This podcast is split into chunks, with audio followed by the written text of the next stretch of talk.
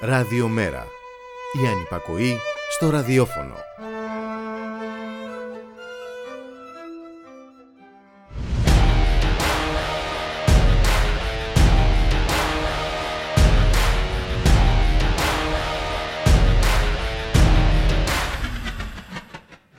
Από όποια πλευρά της ιστορίας και αν βλέπεις τα πράγματα, η ιστορία έχει καταγράψει ότι ο Μιχαήλ Κορμπατσόφ ήταν ο τελευταίος ηγέτης της Σοβιετικής Ένωσης και εκ των πραγμάτων είχε την κύρια ευθύνη της κατάρρευσής της.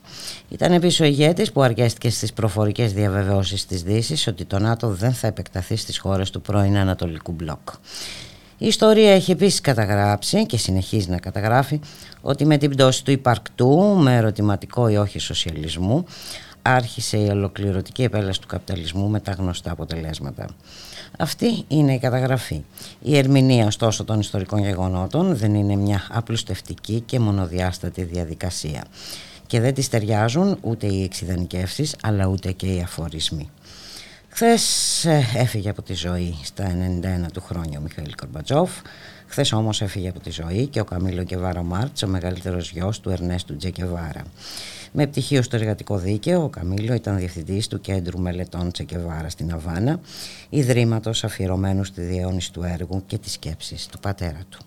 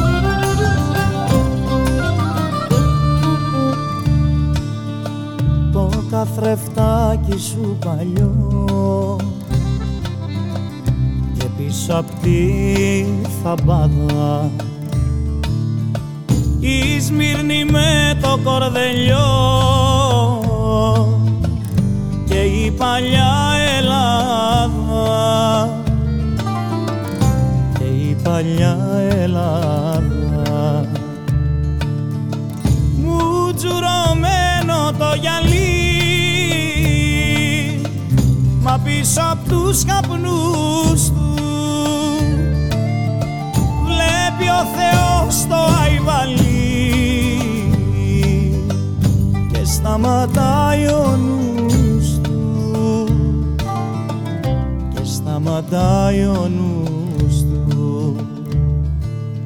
Ας τραγούδια ποιος σου τα μάθε.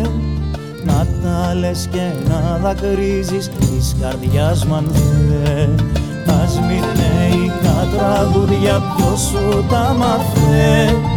Να τα και να δακρύζεις της καρδιάς μανθέ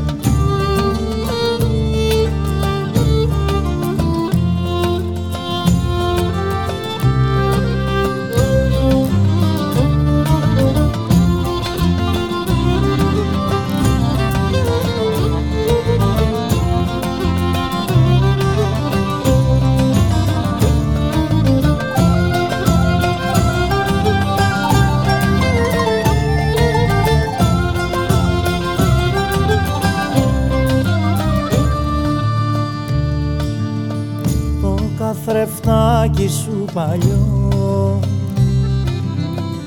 και το μυαλό χαμένο. Σε ποιο τα ήπιες καπηλιός και βγήκες μεθυσμένο. Βρίσκες μεθυσμένο. Τα τα τραγούδια ποιος σου τα μάθε να τα λες και να δακρύζεις της καρδιάς μανθέ Τα σμυρνέικα τραγούδια ποιος σου τα μάθε να τα λες και να δακρύζεις της καρδιάς μανθέ σταματάει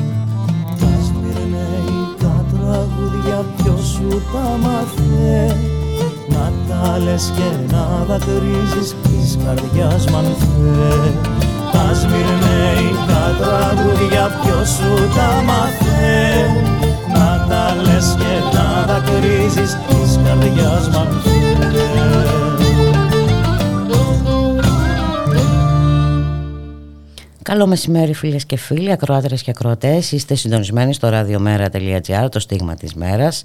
Στον ήχο Γιώργος Νομικός, στην παραγωγή Γιάννα Θανασίου Γιώργης Χρήστου. Στο μικρόφωνο η Βουλίκα Μιχαλοπούλου, 31 Αυγούστου σήμερα.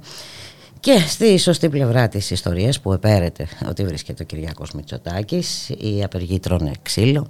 Είχαμε όριο καταστολής κατά των απεργών της Μαλαματίνας.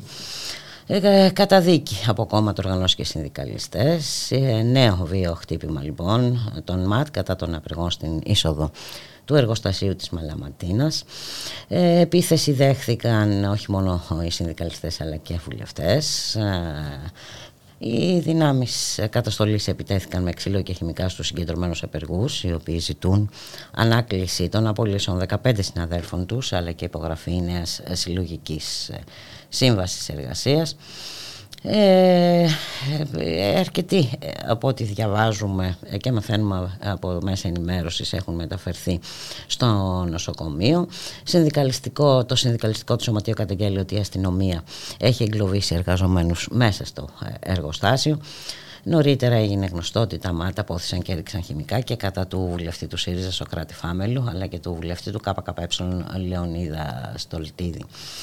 Αυτά τα ωραία στην Θεσσαλονίκη. Θα έχουμε ε, στη συνέχεια του δελτίου μας ανταπόκριση από την πόλη, από ένα καλό συνάδελφο. Στην Αθήνα τώρα ένα δωράκι ακόμα ετοιμάζει.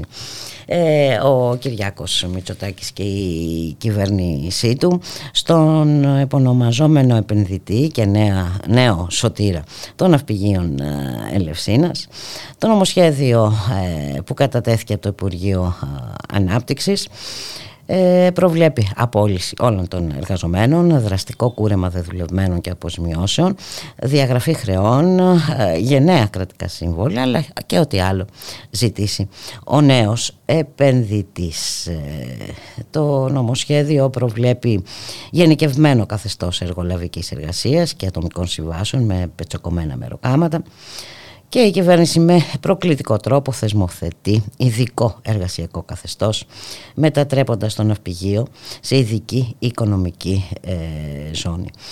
Μάλιστα, αυτή είναι η κατάσταση στην Ελλάδα επί κυβέρνησης Κυριάκου Μητσοτάκη, ο οποίος φυσικά ε, μας δηλώνει με όλους τους τρόπους ότι ε, δεν τον ενδιαφέρουν ούτε οι αποκαλύψεις για τα σκάνδαλα ούτε οτιδήποτε άλλο. Προχωρά όπως αυτός θέλει να πορεύεται. Και σίγουρα οι αποκαλύψεις δεν είναι αυτές ικανές να οδηγήσουν σε παρέτηση τον Κυριακό Μητσοτάκη. Ο μόνος που μπορεί ε, να οδηγήσει σε παρέτηση τον Κυριακό Μητσοτάκη είναι ο λαός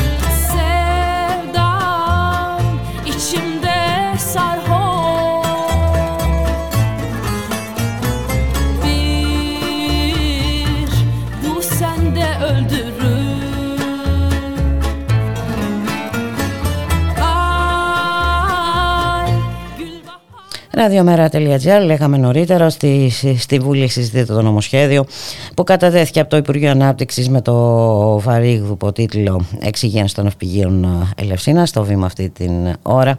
Ο γραμματέας του Μέρα 25 Γιάννης Βαρφάκης. Πάμε να τον ακούσουμε. Σε μια φάση, σε μια στιγμή χρονική, ιστορική που η χρόνια ανθρωπιστική κρίση που ξεκίνησε από το 2010 συνομωτεί ξανά εναντίον τουλάχιστον 4,5 εκατομμυρίων συνανθρώπων σε αυτή τη χώρα που δεν θα μπορέσουν να βγάλουν το φθινόπωρο, πόσο μάλιστα το χειμώνα. Ποιο είναι το ζητούμενο. Έχουμε ένα ιδιωτικό πτωχευμένο ναυπηγείο με σημαντική ιστορία που θα έπρεπε να είναι κρατεό. Ένα πτωχευμένο ναυπηγείο, ιδιωτικό, σημειώνω, το οποίο χρωστάει στους εργαζόμενους, χρωστάει στο κράτος, στο Υπουργείο Εθνικής Άμυνας, χρωστάει στον ΕΦΚΑ και βεβαίω στις τράπεζες. Και έρχεται ο Υπουργός και μας ζητάει ένα πράγμα ουσιαστικά με το νομοσχέδιό του. Να τον εξουσιοδοτήσουμε μ, να εκπροσωπήσει το δημόσιο στα δικαστήρια. Σαν να μας ζητάει αλληλεπού να την εξουσιοδοτήσουμε να φυλάει τις κότες. Το ερώτημα είναι απλό. Εάν το πρόγραμμα εξυγίασης που έχετε του ναυπηγείου της Ελευσίνας είναι χρηστό ορθών, πρέπων, σωστών. Γιατί δεν πάει απευθείας στο δικαστήριο; Αυτό το σχέδιο εξηγήσεις. Η απάντηση είναι ξεκάθαρη. Γιατί η αξιωματική του Υπουργείου Άμυνας, στο οποίο βεβαίως το εν λόγω ναυπηγείο χρωστάει, ξέρετε πόσα χρωστάει, οι αξιωματικοί αρνούνται να υπογράψουν για τα τεράστια κουρέματα που θα τους καταστήσουν υπόλογους για θέματα απιστίας προς το δημόσιο. Γι' αυτό δεν το πάτε στα δικαστήρια και ζητάτε εξουσιοδότηση. Ζητάτε δηλαδή από εμάς, κυρίες και κύριοι της κυβέρνησης, κοινοβουλευτική κάλυψη, για να μην πάνε φυλακή, κρατική λειτουργή και υπουργοί, εγκρίνοντας τεράστια κουρέματα χρεών στο δημόσιο. Λοιπόν, σας έχω μια πρόταση. Εκ μέρους του ΜΕΡΑ 25. Σοβαρή πρόταση. Εμείς θα υπερψηφίσουμε. Υπό έναν όρο. Πρώτα θα φέρετε αντίστοιχα ποσοστιαία κουρέματα για τους μικρομεσαίους, για τους ανθρώπους που κινδυνεύουν να χάσουν την πρώτη κατοικία. Φέρτε κουρέματα αντίστοιχα για τους μικρομεσαίους και για την κύρια κατοικία και εμείς θα υπερψηφίσουμε. Δεν θα το κάνετε. Και δεν θα το κάνετε γιατί τα χρέη των μικρομεσαίων τα έχετε ήδη τάξει σε αρπακτικά ταμεία. Μέτρα του Delaware. Σήμερα έρχεστε να αποδείξετε ότι δεν έχετε πρόβλημα με τα κουρέματα με τα κουρέματα χρεών. Τα αγαπάτε τα κουρέματα χρεών, εφόσον βέβαια είναι υπέρ των πολύ λίγων και εις βάρος των πολλών. Αντίθετα, τα κουρέματα υπέρ των πολλών για σας είναι ανάθεμα. Απαγορεύεται. Πόσο μάλιστα για το κούρεμα του δημόσιου χρέους. Αυτό είναι μια άλλη ιστορία βεβαίως, έτσι. Έχουμε έναν επενδυτή για τον οποίο στείνεται όλο αυτό το σκηνικό. Θα μου επιτρέψετε, έχοντας πλήρη γνώση των όρων που χρησιμοποιώ, και είναι σκληρός όρος, θα τον αποκαλέσω ψεύτο επενδυτή. Γιατί τον λέω ψεύτο επενδυτή; Επειδή άλλη μια φορά δεν είναι ο μόνος, ξεπουλάτε σε έναν δίθεν επενδυτή που δεν θα βάλει ούτε ένα δολάριο ή ευρώ από την τσέπη του, ξεπουλάτε μια περιουσία του δημοσίου, μια εταιρεία, τα ναυπηγεία στη συγκεκριμένη περίπτωση, παρέχοντάς του εξασφαλίσεις από δημόσιο χρήμα από το οποίο θα κάνει επενδύσεις ή θα δανειστεί από τράπεζα βάζοντας ω ενέχειρο τι, τα ναυπηγεία τη Ελευσίνα. Μηδέν επένδυση Ο επενδυτής ο οποίος βάζει μηδέν χρήματα από την τσέπη του δεν είναι επενδυτής. Ε, είναι κάποιος κυρίως ο οποίος είχε Άγιο σε τελική ανάλυση. Και ο Άγιος θα θέλει ζήσει. Και δεν είναι η μόνη περίπτωση αυτή. Το έκανε και ο ΣΥΡΙΖΑ με τη Φράπορτ. 14 σπουδαία αεροδρόμια, Σαντορίνης, Μικόνου, ε, αεροδρόμια που είναι σαν τη Γίνα που γεννάει χρυσά αυγά. Τους τα δώσαμε με 1,2 δις που θυμάστε ότι τα δανείστηκαν από τις ελληνικές τράπεζες που τις επανακεφαλοποίησε ο ελληνικός λαός με χρήματα από την Τρόικα, δεν βάλανε ένα ευρώ, είναι σαν να έρθω στο σπίτι σας κύριε Υπουργέ, να σας πω ωραίο το σπιτάκι σας, μ' αρέσει. Θα μου δώσει τα λεφτά να το πάρω. Έτσι. Και θα βάλουμε ενέχειρα τα χρήματα του ελληνικού δημοσίου. Αυτό κάνανε με το Φράπορτ. Αυτό κάνετε κι εσείς όμως. Με τα ναυπηγεία Σκαραμαγκά. Σκαραμαγκά, Ελευσίνες. Χαρίζετε εταιρείες των πολιτών σε φίλους ολιγάρχες και χρεώνετε το λαό για να κάνουν επενδύσεις, κρατώντας βέβαια όποια κέρδη, όποια υπεραξία βγει, θα την κρατήσει ο κύριος αυτός. Έτσι. Δεν θα μείνει στην Ελλάδα. Θα πάει στα Cayman Islands. Το ξέρετε αυτό. Ούτε εδώ θα πληρώσει φόρο, ούτε στις ΗΠΑ. Θα εξαφανιστούν αυτά τα χρήματα. Αυτό δεν λέγεται καν καπιταλισμός. Κυρίες και κύριοι συνάδελφοι. Ρεμούλα είναι. Εις βάρος του δημοσίου, των πολιτών, αλλά και επιχειρηματιών. Γιατί οι επιχειρηματίες εκεί έξω αυτή τη στιγμή έντιμοι πασχίζουν να λειτουργήσουν, να επενδύσουν χωρίς ρεμούλα. Χωρίς χρήματα και εξασφαλίσεις του δημοσίου. Και στρέφεστε εναντίον και αυτών των έντιμων επιχειρηματιών, όχι μόνο εναντίον των πολιτών. Των πολιτών. Στη συγκεκριμένη μάλιστα περίπτωση μας ζητάτε να σας δοξάσουμε για το άκρον άδων του εξευτελισμού του κράτους μας. Λέτε ουσιαστικά στο λαό, στους πολίτες, στους φορολογούμενους, στους δικαστές, το εξής φοβερό. Θα δώσουμε, λέει, τα ναυπηγεία στο συγκεκριμένο κύριο για ένα κομμάτι ψωμί και μάλιστα σε μια εταιρεία η οποία έχει ήδη δώσει δείγματα γραφή.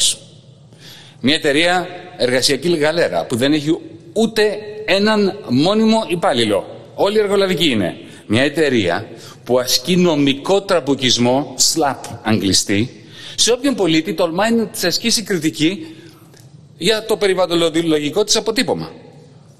Θα τον απαλλάξετε από χρέη το συγκεκριμένο και το δημόσιο θα πάρει πίσω αυτά που του χρωστάει η εταιρεία πότε; Μόνο εφόσον το δημόσιο του δώσει business, δουλειές από το πολεμικό ναυτικό, της τάξης των 7 δισεκατομμυρίων 17 εκατομμυρίων. Και αν δεν λάβει αυτές τις παραγγελίες από το πολεμικό ναυτικό, διαγράφονται τώρα τα χρέη. Μπράβο. Παντρέψετε τα μεγαλύτερα αίσθη του καπιταλισμού με τα μεγαλύτερα αίσθη του κρατισμού. Αυτό δεν είναι καν ιδιωτική οικονομία. Νομίζω ότι το καταλαβαίνετε. Όπως είπα στην εισαγωγή μου, κυρίες και κύριοι της συμπολίτευσης, σήμερα εισάγεται πραγματικά μαθήματα, κάνετε παράδοση πανεπιστημιακού επίπεδου μαθημάτων κρατικοδίαιτων πρακτικών ενός πτωχευμένου κράτους. Τη στιγμή, και θα το πω άλλη μια φορά αυτό, που 4,5 εκατομμύρια Έλληνες πολίτες και Ελληνίδες δεν θα μπορούν να βγάλουν το φθινόπωρο και το χειμώνα. Εδώ μιλάμε για θέματα που ο κόσμος εκεί έξω δεν έχει την πολυτέλεια να ενδιαφερθεί. Είναι σημαντικά τα ζητήματα για τα οποία μιλάμε εδώ. Είτε είναι οι υποκλοπές, είτε είναι τα ναυπηγεία της Ελευσίνας, η πράσινη μετάβαση, αλλά ο κόσμος εκεί έξω μπαίνει στο σούπερ μάρκετ και παθαίνει εγκεφαλικό, κυρίες και κύριοι συνάδελφοι. Θα μου πείτε, αυξήθηκε, αυξήθηκε το κόστος. Μην κρύβεστε πίσω από την αύξηση του κόστους των εισαγόμενων προϊόντων της ενέργειας. Και θέλω να είμαι ξεκάθαρος εδώ. Και πείτε μου αν έχω άδικο ή όχι. Πραγματικά, πείτε μου ότι ξέρεις κάτι, δεν ξέρεις τι λες, αλλά να μου το πείτε όμως. Τι είναι αυτό το οποίο θέλω να σας πω.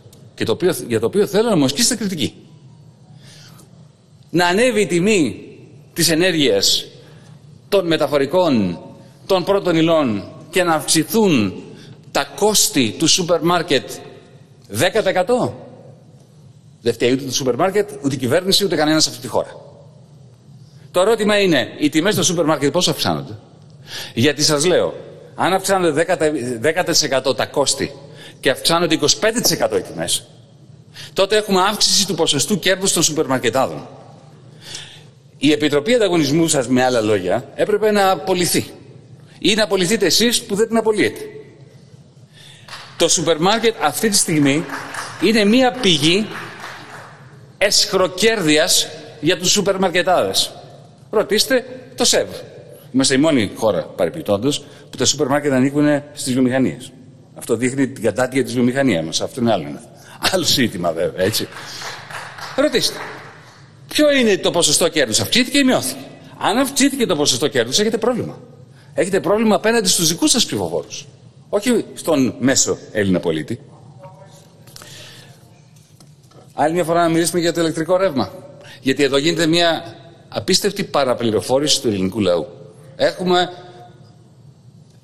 πολλούς και βουλευτές και ειδικούς και δημοσιογράφους οι οποίοι μιλάνε ξανά και ξανά για τη σημασία που έχει ο λιγνίτης, για παράδειγμα. Να επιστρέψουμε στο λιγνίτη ήταν λάθο η απολιγνητοποίηση. Κάποιοι λένε αυτό. Άλλοι λένε ότι εξορίξεις. Αν είχαμε κάνει εξορίξεις και είχαμε το δικό μας πετρέλαιο, το δικό μας φυσικό αέριο, δεν θα υπήρχε πρόβλημα. Κουραφέξαλα, κυρίες και κύριοι. Παρακολουθήστε με, σας παρακαλώ. Και πάλι ψάξτε το και πείτε μου πού έχω λάθος. Ηνωμένο Βασίλειο. Βρετανία. Η Βρετανία έχει αυτή τη στιγμή τη μισή της ηλεκτρική ενέργεια να παράγεται από ανανεώσιμες πηγές ενέργειας. Πάνω το 50%. Βάλετε μέσα κιόλας ένα άλλο 15-17% από πυρηνική ενέργεια. Προσθέστε ότι το υπόλοιπο που είναι ένα 35% στη Βρετανία από φυσικό αέριο προκύπτει από φυσικό αέριο παραγωγής της Βόρειας Θάλασσας. Ούτε ένα κυβικό μέτρο φυσικού αερίου δεν παίρνουν οι Βρετανοί από τον κύριο Πούτιν ή από το, ή από το Τέξας. Ούτε ένα. Με άλλα λόγια έχουν πλήρη αυτάρκεια. Πλήρη αυτάρκεια και πολύ μικρό ποσοστό σε σχέση με εμάς που είμαστε στο 55% για το φυσικό αέριο και είναι 35%. Κι όμως έχουν ακριβώς την ίδια αύξηση, ακριβώς την ίδια αύξηση και μεγαλύτερη κιόλας από εμάς στη χονδρική και στη λιανική. Γιατί; Γιατί το πρόβλημα δεν είναι από πού έρχεται το φυσικό αέριο, το καύσιμο, η ανανεώσιμη ενέργεια. Το ζητούμε είναι σε ποιον ανήκει και αν χρησιμοποιούνται όροι της αγοράς. Γιατί αν χρησιμοποιούνται όροι της αγοράς, όπως για παράδειγμα το χρηματιστήριο ενέργειας που εισήγαγε ο ΣΥΡΙΖΑ, τότε προφανώς πάντοτε θα έχει ιστοριακή τιμολόγηση. Είναι από τα βασικά μαθήματα που μαθαίνουν οι φοιτητές των οικονομικών. Ότι σε μια αγορά η τιμή ισούται με το οριακό κόστος. Όσο και να είναι το μέσο κόστος. Έτσι λοιπόν, αν από τις 100 κιλοβατόρε ή 90. πάρτε μια σχηματική έτσι εντελώς υποθετική περίπτωση, αλλά νομίζω είναι πάρα πολύ διδακτική. Έστω ότι καταφέρναμε από τις 100 κιλοβατόρες που χρησιμοποιούμε, οι 99 να παράγονται δωρεάν. Φωτοβολταϊκά. Ε, τα οποία η φύση από μόνη της αντικαθιστά. Δεν υπάρχει τέτοια τεχνολογία, έστω ότι υπήρχε. 99 είναι δωρεάν και μία είναι από φυσικό αέριο. Εάν επιβάλλεις κανόνες της αγοράς, προσωμείωση αγοράς, χρηματιστήριο ενέργειας, τότε και οι 100 κιλοβατόρες θα πολλούνται στην τιμή της μίας κιλοβατόρας που παρήχθη από το πανάκριβο φυσικό αέριο. Γι' αυτό εμείς λέμε κάτι ξεκάθαρο. Κατάργηση του χρηματιστήριου ενέργειας, κατάργηση της ιδέας οποιασδήποτε προσωπιωμένη αγοράς ηλεκτρικής ενέργειας. Εμείς δεν λέμε να πωλείτε το ρεύμα κάτω από τη τιμή παραγωγής του. Γιατί αυτό θα σημαίνει επιδότηση. Το κράτος μας είναι πτωχευμένο. Αυτά που κάνετε και δίνετε 2 δισεκατομμύρια το, το μήνα, 2 δισεκατομμύρια το μήνα επιδότηση, δεν τα έχετε. Μείον είναι τα μείον.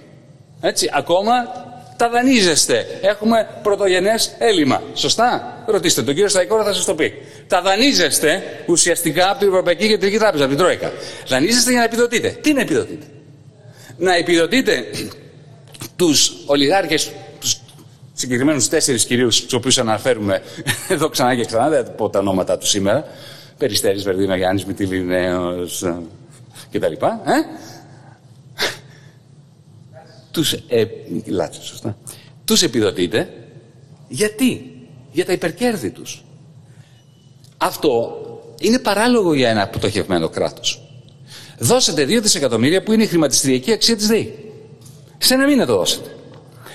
Θα μπορούσαμε να έχουμε το 1 τρίτο Είχαμε συνδεθεί με τη Βουλή, ακούσαμε μέρος της ομιλίας του γραμματέα του Μέρο 25, Γιάννη Βαρουφάκη, στη συζήτηση για το νομοσχέδιο που κατατέθηκε από το Υπουργείο Ανάπτυξης σχετικά με τα ναυπηγεία Ελευσίνας όπως είπε χαρακτηριστικά ο Γιάννης Βαρουφάκης, στο ΜΕΡΑ25 θα υπερψηφίσει την, ε, το νομοσχέδιο εάν πρώτα κυβέρνηση φέρνει, φέρει αντίστοιχα μεγάλα κουρέματα που προβλέπει αυτό για τον λεγόμενο επενδυτή για τους μικρομεσαίους και τα φτωχευμένα νοικοκυριά.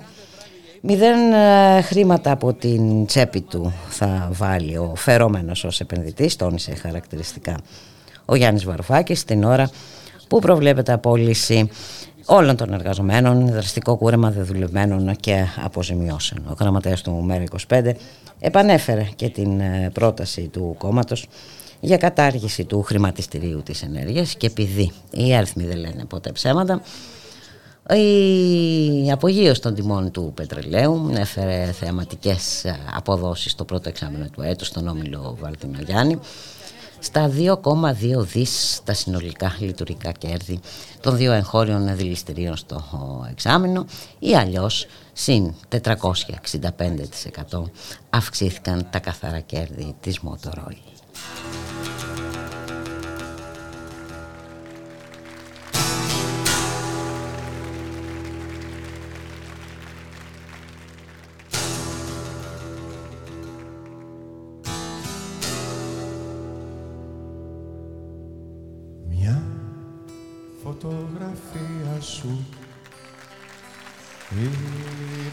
Και σε μένα μια φωτογραφία σου απ' τα ξένα.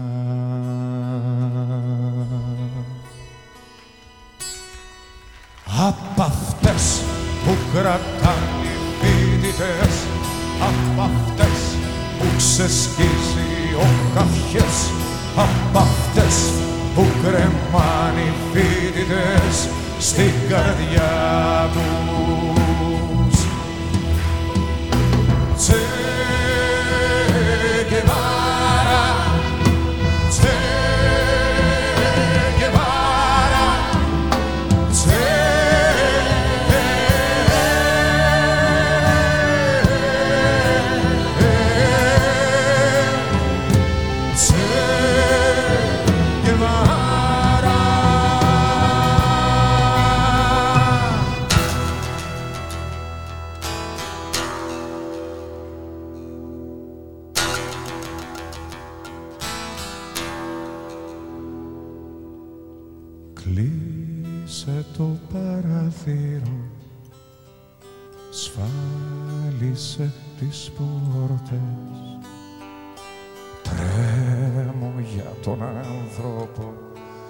Τις μπότες.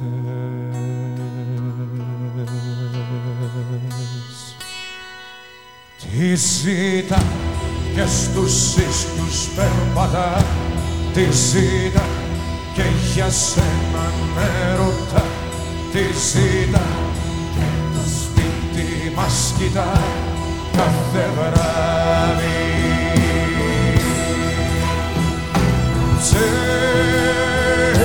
que vai.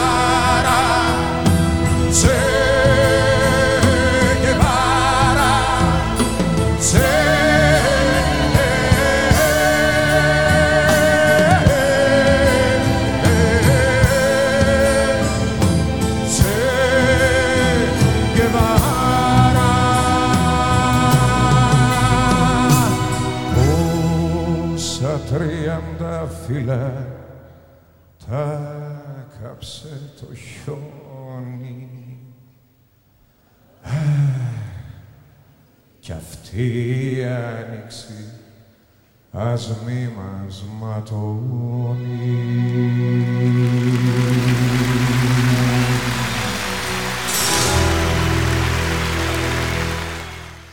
Ραδιομέρα.gr, στον ήχο Γιώργος Νομικός, στην παραγωγή για Αθανασίου Γιώργης Χρήστου, στο μικρόφωνο Εμπούλικα Μιχαλοπούλου. Εγκλήματα είναι εφικτό, σύμφωνα με την κυβέρνηση να γίνονται, αλλά δεν είναι ε, σωστό να καταγράφονται. Ε, μιλήσαμε νωρίτερα για το όργιο καταστολής εκεί στην Μαλαματίνα, εναντίον των απεργών, όχι μόνο, αλλά δεν είναι μόνο αυτό, αυτή η πλευρά της ιστορίας, είναι και η πλευρά ότι παρεμποδίστηκαν οι συνάδελφοι να καταγράψουν ε, τα επεισόδια και τα γεγονότα. Να καλωσορίσουμε τον Ιάσονα Πάντιο, ε, συνάδελφος στο Κόκκινο Θεσσαλονίκης και μέλος του Μικτού Συμβουλίου της Ένωσης Συντακτών Εφημερίδων Μακεδονίας Τράκης. Καλό μεσημέρι Άσονα. Καλό μεσημέρι από τη Θεσσαλονίκη. Ξύλο, πολύ έπεσε, ε; Ναι, ε, μεγάλη καταστολή κατά των απεργών αλλά και των αλληλέγγυων. Πρέπει να το πούμε αυτό και πρέπει να επισημάνουμε πως ήταν καθόλου ειρηνική διαμαρτυρία τους. Περιφρουρούσαν την απεργία τους ε, και είχαν απρόκλητη επίθεση από τις δημιουργίες των ΜΑΤ. Παρουσία αγγελέα η οποία επεσήμανε ότι ε, οι απεργοσπάστες έχουν το δικαίωμα να εργαστούν και αυτός ο νόμος είναι που εφαρμόστηκε. Και αυτός ο νόμος ήταν ο οποίος οδήγησε στην καταστολή και με δακρυγόνα αλλά και με ξύλο πρέπει να πούμε και γι' αυτό έχουμε περίπου 10 ε, τραυματίες, 6 εξ αυτών έχουν μεταφερθεί και στο νοσοκομείο Παπα-Νικολάου όπου εφημερεύει ανάμεσά τους και ο πρόεδρος των εργαζομένων που χτυπήθηκε με κλωτσιά στο κεφάλι. Και μάλιστα έχει συλληφθεί διότι θεωρείται υπεύθυνος για την παρακόλληση λειτουργίας του εργοστασίου. Είναι και δαρμένος και συλληφθέντα ο κύριος ε, Φραγκίδης, ο πρόεδρος των εργαζομένων. Μάλιστα. Στο δικό μας το κομμάτι είχαμε καθαρή παραγώγηση του, του, του έργου μας για την καταγραφή των γεγονότων και από άνδρες της ασφάλειας και από τα ΜΑΤ, ε, όχι μόνο μία φορά, με διαρκείς ελέγχους ταυτοτήτων χωρίς λόγο, ε, με απόκληση ακόμα και του οπτικού μας πεδίου από την ώρα των ε, γεγονότων στην ε, ευρύτερη περιοχή του εργοστασίου, έξω στο προάβλιο δηλαδή της Μαλαματίνας. Αλλά πρέπει να σας πω, το, το έχω καταγράψει προσωπικά, είχαμε και άνδρες της ασφάλειας να βγάζουν φωτογραφίες και βίντεο και τους δημοσιογράφους ε, με απαιτητικά τους κινητά. Δεν έχει, έχει προβλήματα η ΕΕΠ και κάποιος άλλος αναλαμβάνει ναι, το έργο; Ξέρω, υπο, ναι. υποκαθιστούν το Predator, δεν ξέρω, ναι, ίσως. Ε, αυτό είναι το κλίμα και μάλλον θα είναι το κλίμα λίγο και τις επόμενες μέρες γιατί οι εργαζόμενοι δηλώνουν σε όλους τους τόνους ότι θα συνεχίσουν. Ε, κανονικά και μένει να δούμε πώς ακριβώς θα είναι και αύριο το πρωί, όπου ο απεργοσπαστικός μηχανισμός θα επιχειρηθεί ξανά να μπει με στο εργοστάσιο. Μιλάμε για 15 εργαζόμενους οι οποίοι έχουν υπογράψει ατομικές συμβάσεις ορισμένου χρόνου στην πλειοψηφία τους και θέλουν να εργαστούν για ένα κομμάτι ψωμί στι πλάτες των απολυμμένων. Ε, ναι, γιατί αυτή είναι η ουσία ε, ενάντια σε αυτούς που διεκδικούν ε, να επιστρέψουν στη δουλειά 15 συνάδελφοί τους που έχουν απολυθεί έτσι. Ακριβώς, ε, ακριβώς. Μάλιστα ε, και, και διεκδικούν το αυτονόητο αυτό που θα έπρεπε τουλάχιστον να είναι αυτονόητο συλλογικές συμβάσεις εργασίας και... και σε μια επιχείρηση που τις χαρίστηκαν πολλά στην ιδιοκτησία έτσι, πρέπει να το επισημάνουμε αυτό με ευνοϊκές ρυθμίσεις σε τράπεζες, ασφαλιστικά ταμεία. Η νέα διοίκηση του εργοστασίου έχει υπογράψει το σχέδιο εξυγίανσης. Είχε δηλαδή το δρόμο ανοιχτό για να προχωρήσει με όλους τους εργαζόμενους επιχείρηση στη λειτουργία της να είναι κερδοφόρα και να συνεχίσει κανονικά. Ε, φαίνεται πως το σχέδιο της εργοδοσίας είναι τελείως διαφορετικό. Προφανώς. Έτσι, προφανώς θέλει εργαζόμενους ε, που να μπορεί να τους ε, χειρίζεται κατά πώς ε, επιθυμεί η ίδια. Έτσι, γιατί τι άλλο είναι οι ατομικές συμβάσεις εργασίας η Άσονα. Και οι ορισμένου χρόνου και, και με εξωτερικούς mm. συνεργάτες και εποχικούς εργαζόμενους το καλοκαίρι που η Ρετσίνα πουλάει περισσότερο και το χειμώνα βλέπουμε και άλλα τέτοια. Και στη Θεσσαλονίκη δεν ξέρω στην Αθήνα, δεν ξέρω αν το καταλαβαίνετε, το brand της Μαλαματίζας είναι ιστορικό για τη Θεσσαλονίκη και είναι στραμμένα τα βλέμματα και της τοπικής κοινωνίας ε, απέναντι σε ένα brand πολύ γνωστό, το οποίο ειδικά το καλοκαίρι πουλούσε πάρα πολύ και οι εργαζόμενοι και αυτό μας λένε κάθε φορά. Δηλαδή, πώς είναι δυνατόν στο peak της περίοδου το καλοκαίρι να προχωράς σε απολύσεις και να μας αναγκάζει να κάνουμε απεργίες, αντί να θέλεις να δουλέψεις στο εργοστάσιο με όλους τους εργαζόμενους και να δουλέψει και η επιχείρησή σου. Απορίες άξιο και αυτό. Ε, ναι, ε, λογικά. λογικά πράγματα η Άσονα και και βέβαια έχω ακούσει και από εργαζόμενους να λένε ότι πολλές φορές έχουν βάλει πλάτη ώστε να λειτουργήσει, έτσι, να συνεχίσει απρόσκοπτα η λειτουργία της επιχείρησης. Αλλά φαίνεται ε, δεν αρκούνται στα γενναία, στις γενναίες επιδοτήσεις ε, κτλ. Λοιπόν, θέλουν ε, προφανώς, είπαμε, εργαζόμενους μιας χρήσης και κέρδη.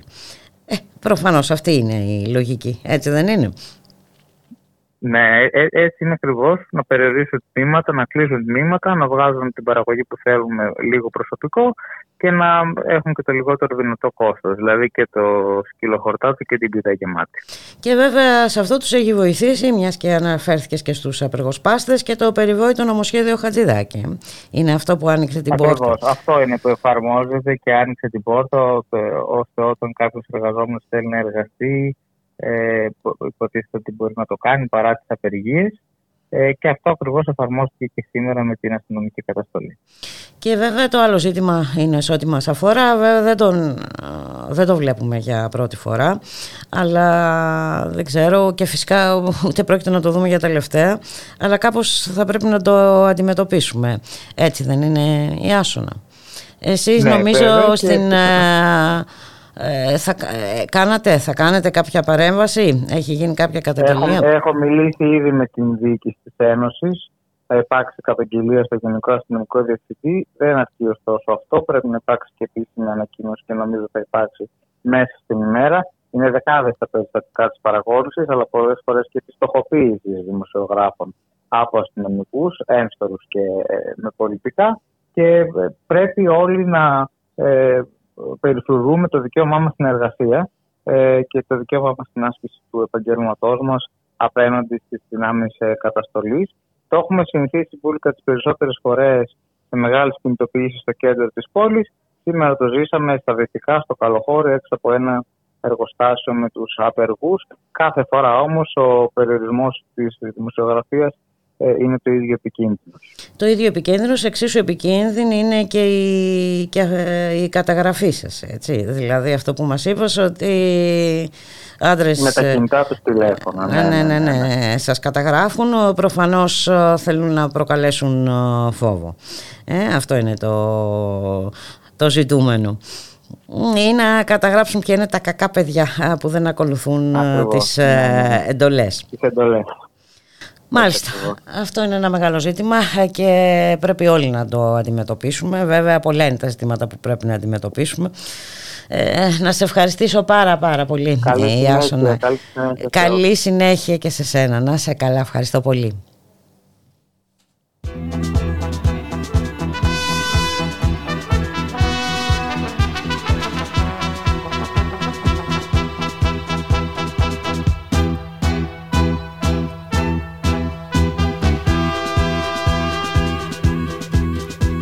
Αισθήματα έχω αδερφικά; Για της ασφάλειας τα φτωχά λαγωνικά. Που με χιόνια και βροχές Να με φυλάνε έχουν διαταγές.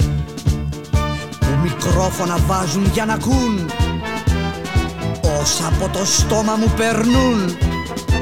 Τραγούδια και βρισιές και αστεία Στον καμπινέ και στην τραπεζαρία Αδέρφια μου ασφαλίτες εσείς μόνο. Το δικό μου ξέρετε τον πόνο.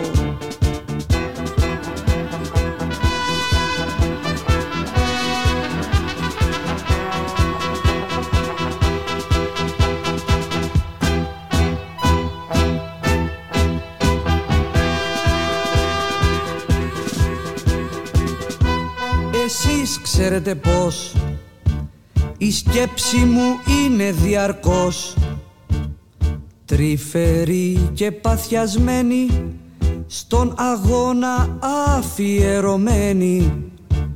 Λόγια που αλλιώς θα είχαν χαθεί Στα μαγνητόφωνα σας έχουνε γραφτεί. Και για ύπνο όταν πάτε Τα τραγούδια μου ξέρω τραγουδάτε. Ευχαριστώ γι' αυτό πολύ. Συνεργά, συνεργά, συνεργάτες μου πιστοί. Συνεργά, συνεργά, συνεργάτες μου πιστοί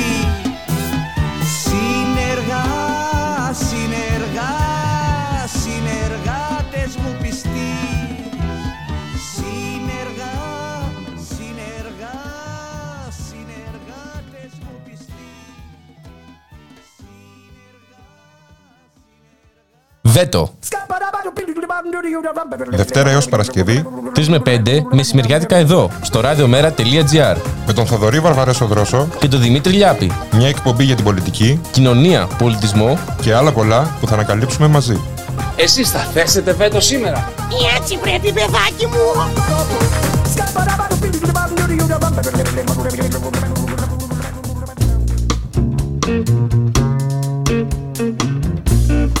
με διαφορά φάσεις. Κοινωνία και πολιτισμός από τη σκοπιά της νεολαίας Κάθε Τετάρτη, 10 με 12 το βράδυ, με τον Μάριο Παρασκευόπουλο και το Στάθη Σαραντινόπουλο. Μια εκπομπή του Ράδιο Μέρα. η ανυπακοή στο ραδιόφωνο.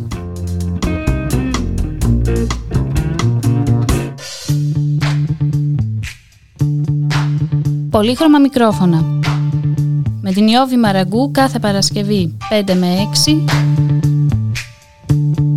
Μία εκπομπή που δίνει φωνή σε όλα. Ραδιομέρα.gr, 1 και 41 πρώτα λεπτά, στον ήχο Γιώργος Νομικός, στην παραγωγή για Αθανασίου Γιώργης Χρήστου, στο μικρόφωνο Ιμπουλίκα Μιχαλοπούλου. Και όπως λέγαμε και νωρίτερα σήμερα στη Βουλή συζητείται το νομοσχέδιο ε, που κατατέθηκε από το Υπουργείο Ανάπτυξης και σχετικά με την εξυγίανση όπως ε, ονομάζεται των ναυπηγείων Ελευσίνας. Να δούμε όμως ε, τι περιλαμβάνει αυτή η εξυγίανση και ποιος πρόκειται να εξυγιανθεί. Πάντως σίγουρα όχι οι εργαζόμενοι μιας και προβλέπεται απόλυση όλων των εργαζομένων αλλά και κούρεμα δεδουλευμένων και αποζημιώσεων. Να καλωσορίσουμε τον κύριο Σωτήρη Πουλικόγιαννη, πρόεδρο του Συνδικάτου Μετάλλου Αττικής. Καλό σας μεσημέρι κύριε Πουλικόγιαννη. Καλό μεσημέρι και στις άσχες Σοκρατές.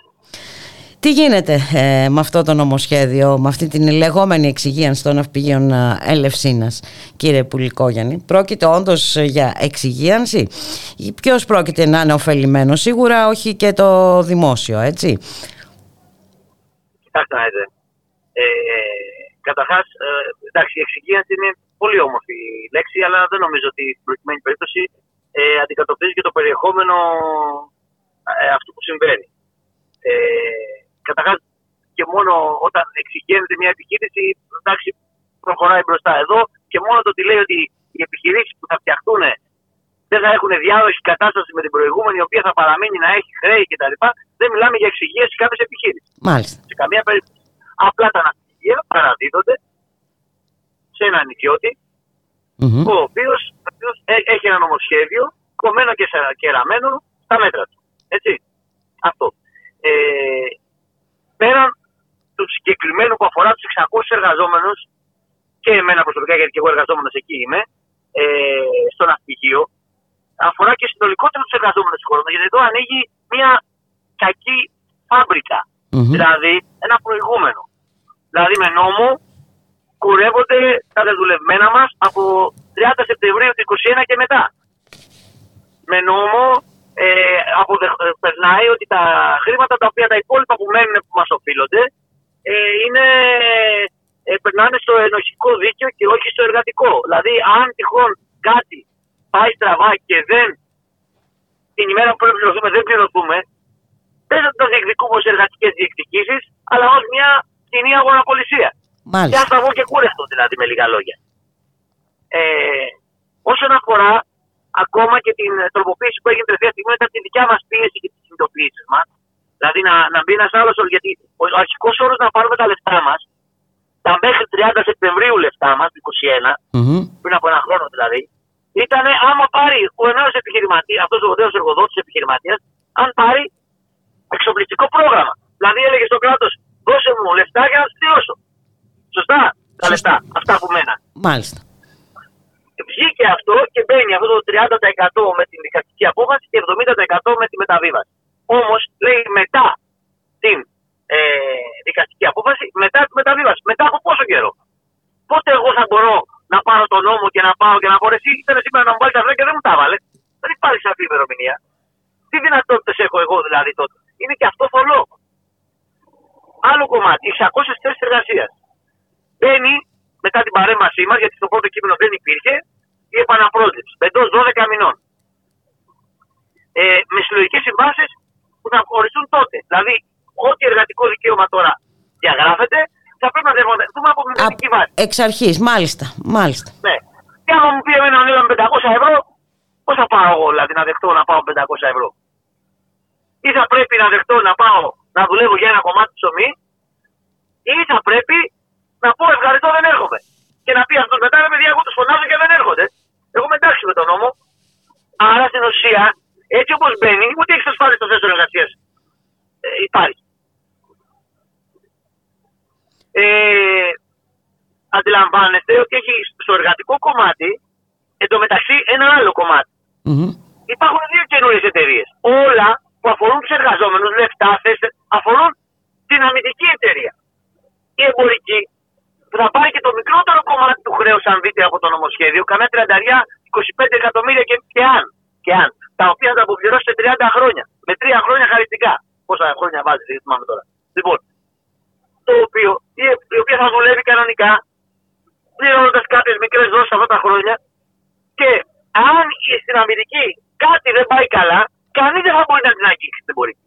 Εγώ δεν μπορώ, και, και λόγω του ενοχικού δικαίου, αλλά δεν θα είμαι σε άλλη εταιρεία, άσχετη με, με αυτήν που θα δουλεύει, το ναυπηγείο θα δουλεύει κανονικά, χωρίς εργαζόμενος, με εργασιακές σχέσεις ε, σαν και αυτές που έχουμε δει και στη Σύρο, όπου στη Σύρο τι γίνεται, δεν υπάρχει εργατικό δίκαιο, είναι ειδική, είναι ειδική οικονομική ζώνη.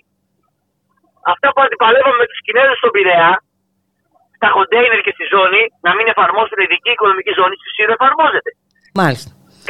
Και είναι η ίδια η εταιρεία, η ίδια εταιρεία δεν είναι; Ε, αυτή που έχει πάρει τα Αυτή που ενδιαφέρεται τέλος πάντων, η ενδιαφερόμενη εταιρεία είναι η ίδια ε, που έχει πάρει και τα ναυπηγεία της Σύρου. Μπράβο. Τι γίνεται στη Σύρο λοιπόν, για να έχετε και εσείς μια εικόνα και ακροατέ. Τους παίρνουν με 10 ευρώ την ώρα. Είτε 8 είτε 10 είτε 15 ώρες. Δηλαδή έχει καταργηθεί στη χώρα μας η προσάυξη περιοριακή απασχόλησης που εκεί δεν υπάρχει; Μάλιστα. Μετά το 8 ώρο έχει καταργηθεί εκεί έχει καταργηθεί. Έχει καταργηθεί το επίδομα αδείας και τα δώρα Χριστουγέννων Πάσχα. Γιατί εκεί δεν δίνονται γιατί είναι φίξ. Αυτή είναι η εργατοώρα και τελείως αυτά είναι όλα μέσα. Έχει καταργηθεί στην Ελλάδα. Γιατί εκεί δεν ισχύει. Το ίδιο θα επιχειρηθεί από ό,τι ακούμε να επιχειρηθεί και εδώ πέρα στο εμπορικό κομμάτι. Λέει, εσάς δεν σας νοιάζει, εσείς θα είστε στο αμυντικό. Μα άμα κάτι στραβώσει, όλοι σα θέλουμε να πάμε στο εμπορικό να, να ζήσουμε. Τι κάνουμε. Θα υπάρχει ο εκβιασμός, όποιος θέλει να έρθει εδώ να δουλέψει έτσι. Καταλάβατε. Γι' αυτό λέμε ότι εδώ και ανοίγει μια κακή φабρικα δεν αφορά μόνο τους εργαζόμενους του, του ναυπηγείου, αφορά όλους τους εργαζόμενους. Θα το δούμε μπροστά μας και σε άλλα εργοστάσια. Θα γίνει γάγκρενα αυτό το πράγμα. Αν δεν το αντιπαλέψουμε συλλογικά, μαζικά, ε, τουλάχιστον οι υγιείς δυνάμεις στο συνδικαλιστικό κίνημα και οι συνεπείς. Ξέρω εγώ, με, ε, με αυτό που πρέπει να πρεσβεύουμε. Ε, να μην πιάσουμε τα του δημοσίου, γιατί δεν είμαι εγώ ειδικός και δεν θα εκπροσωπήσω εγώ το δημόσιο. Αλλά όπου τα κουμπίσεις νερώνεσαι.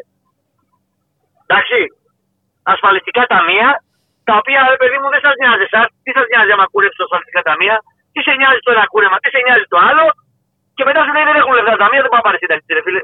Δεν θα την κόψω τη σύνταξη γιατί δεν φτάνουν τα λεφτά. Αλλά μην σε νοιάζει. Ναι, το έχουμε, δει, το, έχουμε, το έχουμε δει το έργο, ε, ε, κύριε Πουλικόγιαννη. Μάλιστα. Σύριαλ, ε, και ε, έχει σημασία έτσι, να δούμε και την ιστορία. Τι λέει η ιστορία. Και η ιστορία λέει ότι όλες οι πτωχεύσεις έχουν γίνει με... Ε, υπό την εποπτεία κάποιου ιδιώτη έτσι. Ε, δεν είναι η πρώτη φορά που γίνεται αυτό να χαρίζονται χρέη, να δίνονται επιδοτήσεις κτλ. κτλ η ιστορία των ελληνικών ναυπηγείων, που δεν είναι μόνο των ναυπηγείων, αλλά άμα πιάσετε λάρκο, άλλες επιχειρήσεις μεγάλες κτλ., είναι λίγο παραμοιότυπε. Έχει το εξής. Οι ιδιώτες ακμάζει για ένα περίοδο, βγάζουν, δεν πληρώνουν εφορίες, δεν πληρώνουν ταμεία, δεν πληρώνουν τίποτα. Πολλές φορές αφήνουν και τους εργαζόμενους. Mm-hmm. Λέει δεν πάει άλλο, κάποια στιγμή δεν έχει δουλειά ή δεν έχει αυτή τη δουλειά που θέλουν να έχουν, είναι παιδιά λουκέτο. Έρχεται το κράτος, τα πληρώνει όλα, τα κουρεύει, τα αναλαμβάνει το κράτος δηλαδή. Ε, μετά βρίσκει έναν ιδιώτη να το δώσει καθαρό ξεκινάει ο ιδιώτης το ίδιο πάλι από την αρχή. Το έχουμε ζήσει 10 φορές και σαν ναυπηγεία τη Τι έγινε με τον Ανδρεάδη, τι έγινε με τον Πελατικό, τι έγινε με τον Ταβουλάρη. Κάθε φορά και πάντα ο επόμενος ήταν ο Σωτήρας.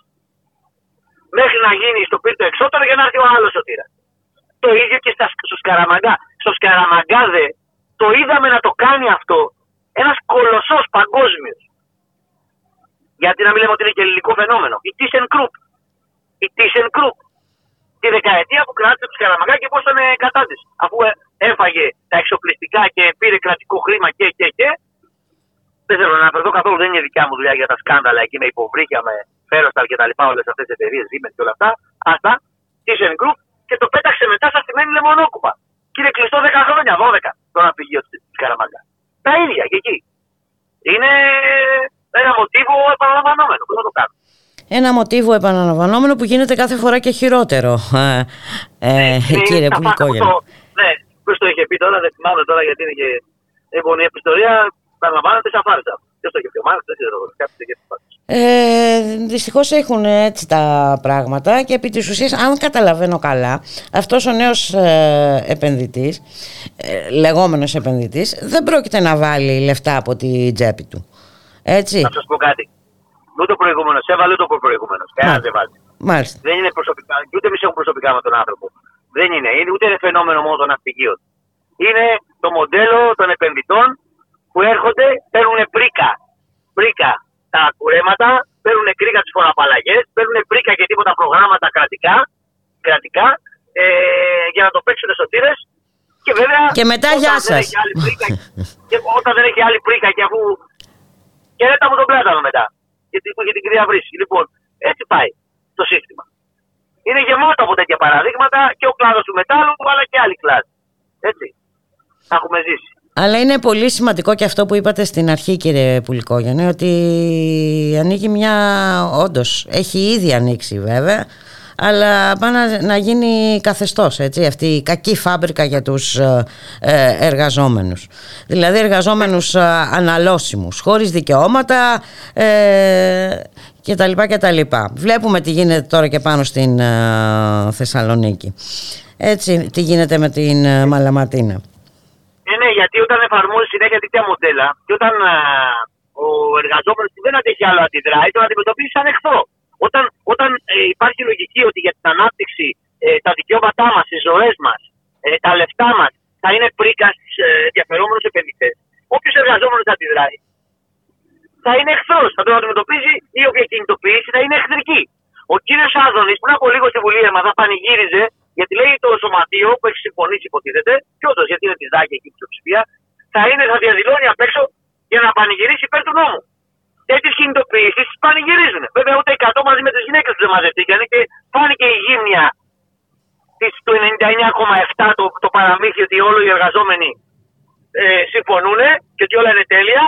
Που βέβαια, άμα ήταν τέλεια, γιατί έφεραν τις αλλαγές για να χρυσώσουν το χάπι. Εντάξει, δεν το εξηγεί κανένας αυτό, αλλά τέλος πάντων ε, τέτοιε κινητοποιήσεις τις αγκαλιάζουν.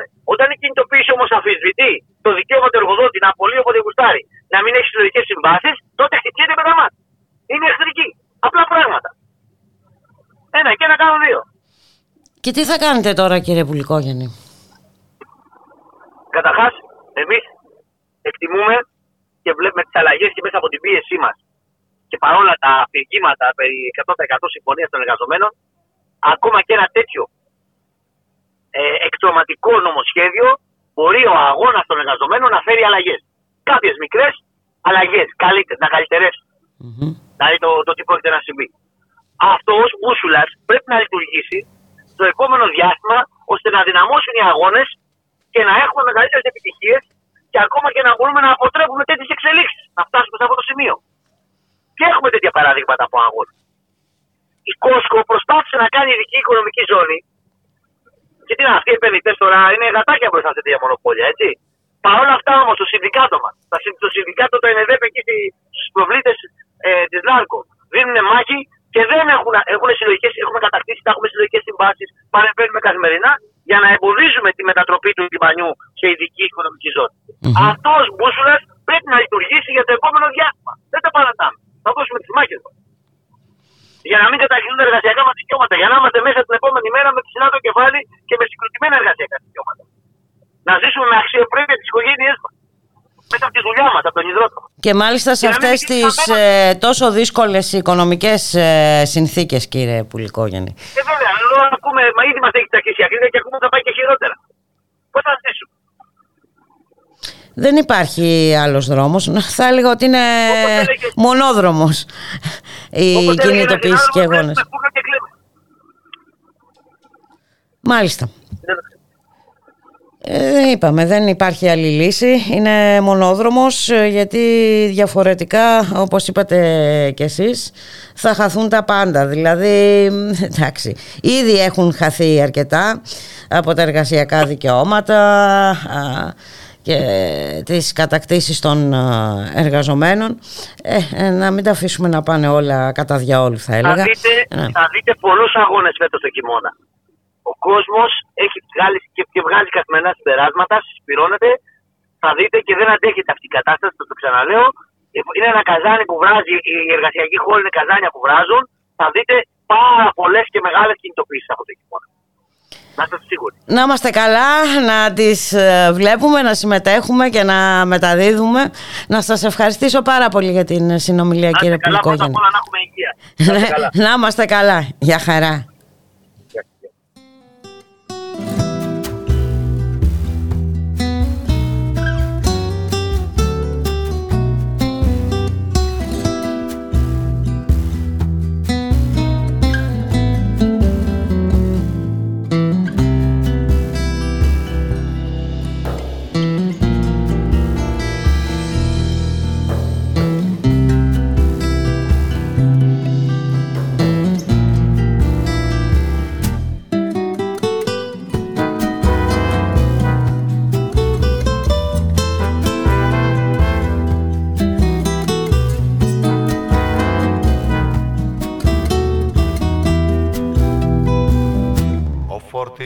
Σαμάνο καπνίζει και σκέφτεται.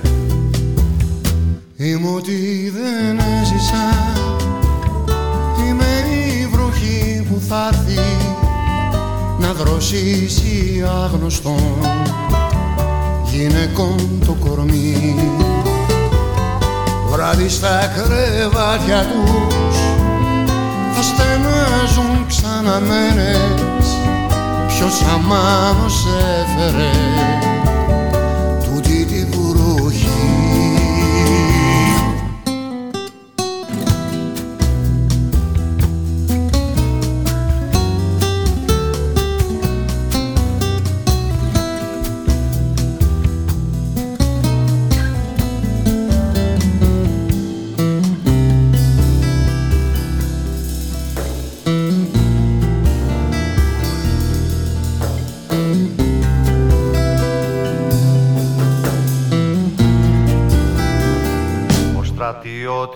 με το όπλο σημαδεύει και σκέφτεται. Με μια κίνηση απλή θα του κλέψω ό,τι έχει ζήσει. Είμαι ένας μικρός θεός Είμαι ένας πάνω από το αίμα του αύριο εδώ την ίδια ώρα ερπετά θα σέρνονται όπως κάνω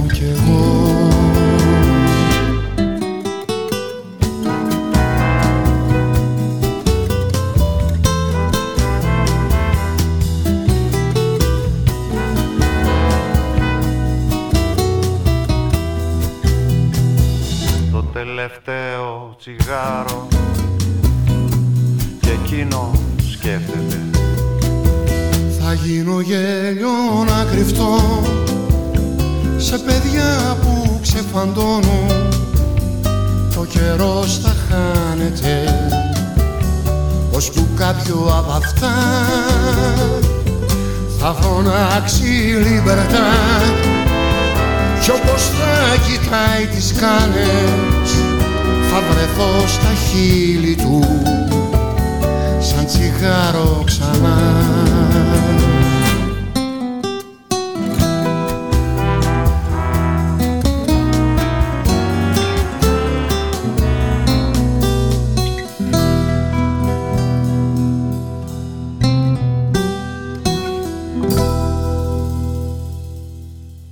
Ραδιομέρα.gr, η ώρα είναι δύο ακριβώς, ε, στον ήχο Γιώργος Νομικός, στην παραγωγή Γιάννα Θανασίου, Γιώργης Χρήστος, στο μικρόφωνο Ιμπούλικα Μιχαλοπούλου και ίσως είναι πρόωρη μια συνολική αποτίμηση της ε, πορείας και του έργου. Τα αποτελέσματα, ωστόσο είναι γνωστά, του τελευταίου ηγέτη της Σοβιετικής Ένωσης, του Μιχαήλ Κορπατσόφ, που έφυγε χθες από τη ζωή σε ηλικία 91 ε, ετών. Μπορούμε όμως να πούμε ε, κάποια πράγματα. Η πολιτική αξιολόγηση ε, του εγχειρήματος νομίζω ότι δεν χρήζει αμφισβήτησης. Τώρα στις ε, προθέσεις ίσως υπάρχουν κάποιες αντιρρήσεις και στις προϋποθέσεις. Να καλωσορίσουμε τον κύριο Γιώργο Αλεξάτο, συγγραφέα, ιστορικό ερευνητή. Γεια σας κύριε Αλεξάτο, καλό σας μεσημέρι. Γεια σας, καλό μεσημέρι. Ε, θα έλεγα ότι σε μια τέτοια περίπτωση δεν ταιριάζουν ούτε οι αφορισμοί ούτε και οι εξειδανικεύσεις. Ποια είναι η δική σας άποψη, δηλαδή η ερμηνεία περί προδότη και τα λοιπά, από την άλλη η ερμηνεία του ηγέτη που έδωσε νέα όθηση στην ειρήνη και τα λοιπά και τα λοιπά είναι επίσης ε, απλουστευτική. Ναι, θα συμφωνήσω γιατί δεν πρόκειται περί ερμηνεών.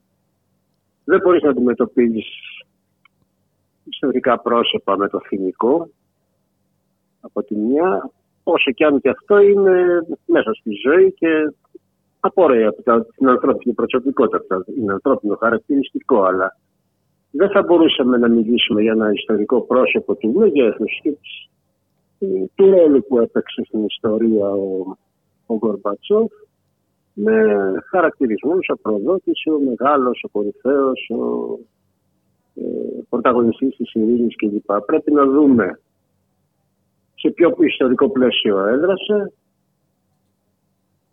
ποιο ήταν το έργο του, τι άφησε πίσω του και να κάνουμε μια εκτίμηση πραγματικών δεδομένων. Αυτό θεωρώ δηλαδή ότι είναι υποχρέωση κάποιου οποιοδήποτε θέλει να κάνει μια ανάλυση από της ουσίας με την προσωπικότητα του, του Κορμπατσόφ και οποιαδήποτε άλλης ιστορικής φυσιογνωμίας. Αυτό. Η δική σας εκτίμηση ε, ποια είναι ε, κύριε Αλεξάνδρη. Κοιτάξτε, εγώ θεωρώ ακριβώς επειδή ένα μεγάλο ιστορικό πρόσωπο και οποιοδήποτε ιστορικό πρόσωπο, οποιοδήποτε πολιτικός ηγέτης δράσει σε πολύ συγκεκριμένες ε, οι οποίες καθορίζουν στις γενικές γραμμές ε, τα όρια της δραστηριότητάς του, τα όρια και της σκέψης του ακόμη, ότι ο Γκορμπατσόφ δεν θα μπορούσε να, δεν θα μπορούσε να ειδωθεί ε, έξω από το πλαίσιο το ιστορικό της περίοδου κατά την οποία έδρασε. Δηλαδή με ποια χαρακτηριστικά στην, στην περίοδο που όπως ε, μπορούμε σήμερα με σοβαρότητα και εγκυρότητα να λέμε ότι μιας αυτό που χαρακτηριζόταν τότε τη Σοβιετική Ένωση ως στασιμότητα. Ε, την αδυναμία δηλαδή την, να συνεχιστεί η προωθητική δύναμη ε, της Οκτωβριανής Επανάστασης η οποία έφερε ε, ήταν προπομπός κόσμου ιστορικών γεγονότων έτσι, για την ανθρωπότητα σε όλο τον 20ο αιώνα άλλαξε, μεταμόρφωσε την, την ανθρωπότητα, μεταμόρφωσε τον πλανήτη. Ε, αυτό το μοντέλο οικοδόμησης αυτού του πρώιμου όπως φάνηκε σοσιαλισμού του 20ου αιώνα και είχε φτάσει στα όρια του. mm Ακριβώς εκείνη την ιστορική στιγμή εμφανίστηκε στο προσκήνιο ο Γκορμπατσόφ για να διαχειριστεί την κατάσταση ακριβώς στην περίοδο που η Σοβιετική Ένωση έφτανε το, το μοντέλο οικοδόμησης αυτό που ονομάστηκε ο σοσιαλισμός, αυτό που ζήσαμε ως σοσιαλισμό, έτσι στον 20ο αιώνα, είχε φτάσει στα όρια του. Mm-hmm. Γιατί... Κατά συνέπεια... Mm-hmm. Ναι, ναι. Όχι, όχι, συνεχίστε. Είχε φτάσει όντως στα όρια του και αυτό φαινόταν ναι. και από τον κόσμο. Έτσι, υπήρχε μια κομματική ε, γραφειοκρατία ε, ένα σύστημα που δεν φάνηκε αρκετό να υπηρετήσει τις ανάγκες του, του κόσμου. Έτσι. Ε, ε ναι, τα... κοιτάξτε, κατά, ναι, κατά τη γνώμη μου υπήρχε το εξής ζήτημα ότι το, ο σοσιαλισμός του 20ου αιώνα έδισε για μια σειρά χώρες και κυρίως η Σοβιετική Ένωση, τις χώρες που αποτέλεσαν τη Σοβιετική Ένωση, τεράστια προβλήματα τα οποία μέχρι τότε φάνταζαν μπροστά στην ανθρωπότητα δυσεπίλητα. Ε, αδύνατον να επιληθούν. Ε, εξαφάνισε τη φτώχεια, εξαφάνισε την ανέχεια, την εξαφλίωση. Ε, μόρφωση υγείας, στέγη για όλο το λαό. Ε, όλα αυτά είναι, ήταν τεράστια επιτεύγματα. Μπορεί εμείς να τα θεωρούμε σήμερα αυτονόητα. Πριν το 2017 δεν ήταν καθόλου αυτονόητα. Μα ειδικά και σήμερα δεν πρέπει να τα θεωρούμε καθόλου αυτονόητα Α, γιατί μπράβο, βλέπουμε πώς εξε, ε, έχει ναι, εξελιχθεί ναι, ναι. Ε, η κατάσταση έτσι. Ε, ειδικά σήμερα όχι μόνο αυτονόητα δεν είναι αλλά... Έτσι ακριβώς. ναι. ναι, θεωρείται για μεγάλη, μια μεγάλη περίοδο αυτονόητα για τις χώρες του αναπτυγμένου καπιταλισμού για την Ανατολική Ευρώπη. Μόνο από το 1917 Α μην αναφερθούμε στο τι, σε τι συνθήκες ζούσε ο ρωσικό λαός. Έχοντας λύσει αυτά τα προβλήματα, όχι μόνο λύνοντας αυτά τα προβλήματα, mm-hmm. πετυχαίνοντας να αναδειχθεί σε μία από τις μεγαλύτερες βιομηχανικές δυνάμεις στον πλανήτη. Πετυχαίνοντας να είναι η πρώτη η οποία έκανε την εξόρμηση στο διάστημα κλπ. κλπ, κλπ. Και με την κόκκινη σημαία έτσι, του Οκτώβρη να περιπέχει τον πλανήτη ολόκληρο. Με μια σειρά χώρες να γίνονται σοσιαλιστικές, ακολουθώντας το σοβιετικό πρότυπο ή παραλλάσσοντας στον ένα στον άλλο βαθμό, έφτασε σε κάποιο σημείο στασιμότητας και οπισθοδρόμησης. Ποιο ήταν αυτό το σημείο, κατά τη γνώμη μου, υπήρχε ένα ζήτημα. Η ταχύρυθμη αναγκαστική ταχύρυθμη ανάπτυξη, όταν δεν υπήρχαν υποκειμενικές και αντικειμενικές προποθέσει, είχε αποτέλεσμα της συγκεντρωποίηση της εξουσίας. Mm-hmm. Η συγκεντρωποίηση της εξουσίας ήταν και αιτία και αποτέλεσμα συνάμα. Ήταν δηλαδή αναγκαία για να υπάρξει αυτή η ανάπτυξη για την επίλυση των ζωτικών προβλημάτων του σοβιετικού λαού. Και συνάμα όμως λειτουργήσε από ένα σημείο και πέρα ω τροχοπέδι. Δηλαδή υπήρχε ένα ε, ηγετικό στρώμα, αλλά τεράστιο κοινωνικό στρώμα, αυτό που θα χαρακτηρίζαμε γραφειοκρατικό, κομματική και κρατική γραφειοκρατία, των ειδικών της διαχείρισης, οι οποίοι είχαν αναλάβει τη διαχείριση πολιτικών, οικονομικών, κοινωνικών κλπ. υποθέσεων ερήμην του Σοβιετικού λαού.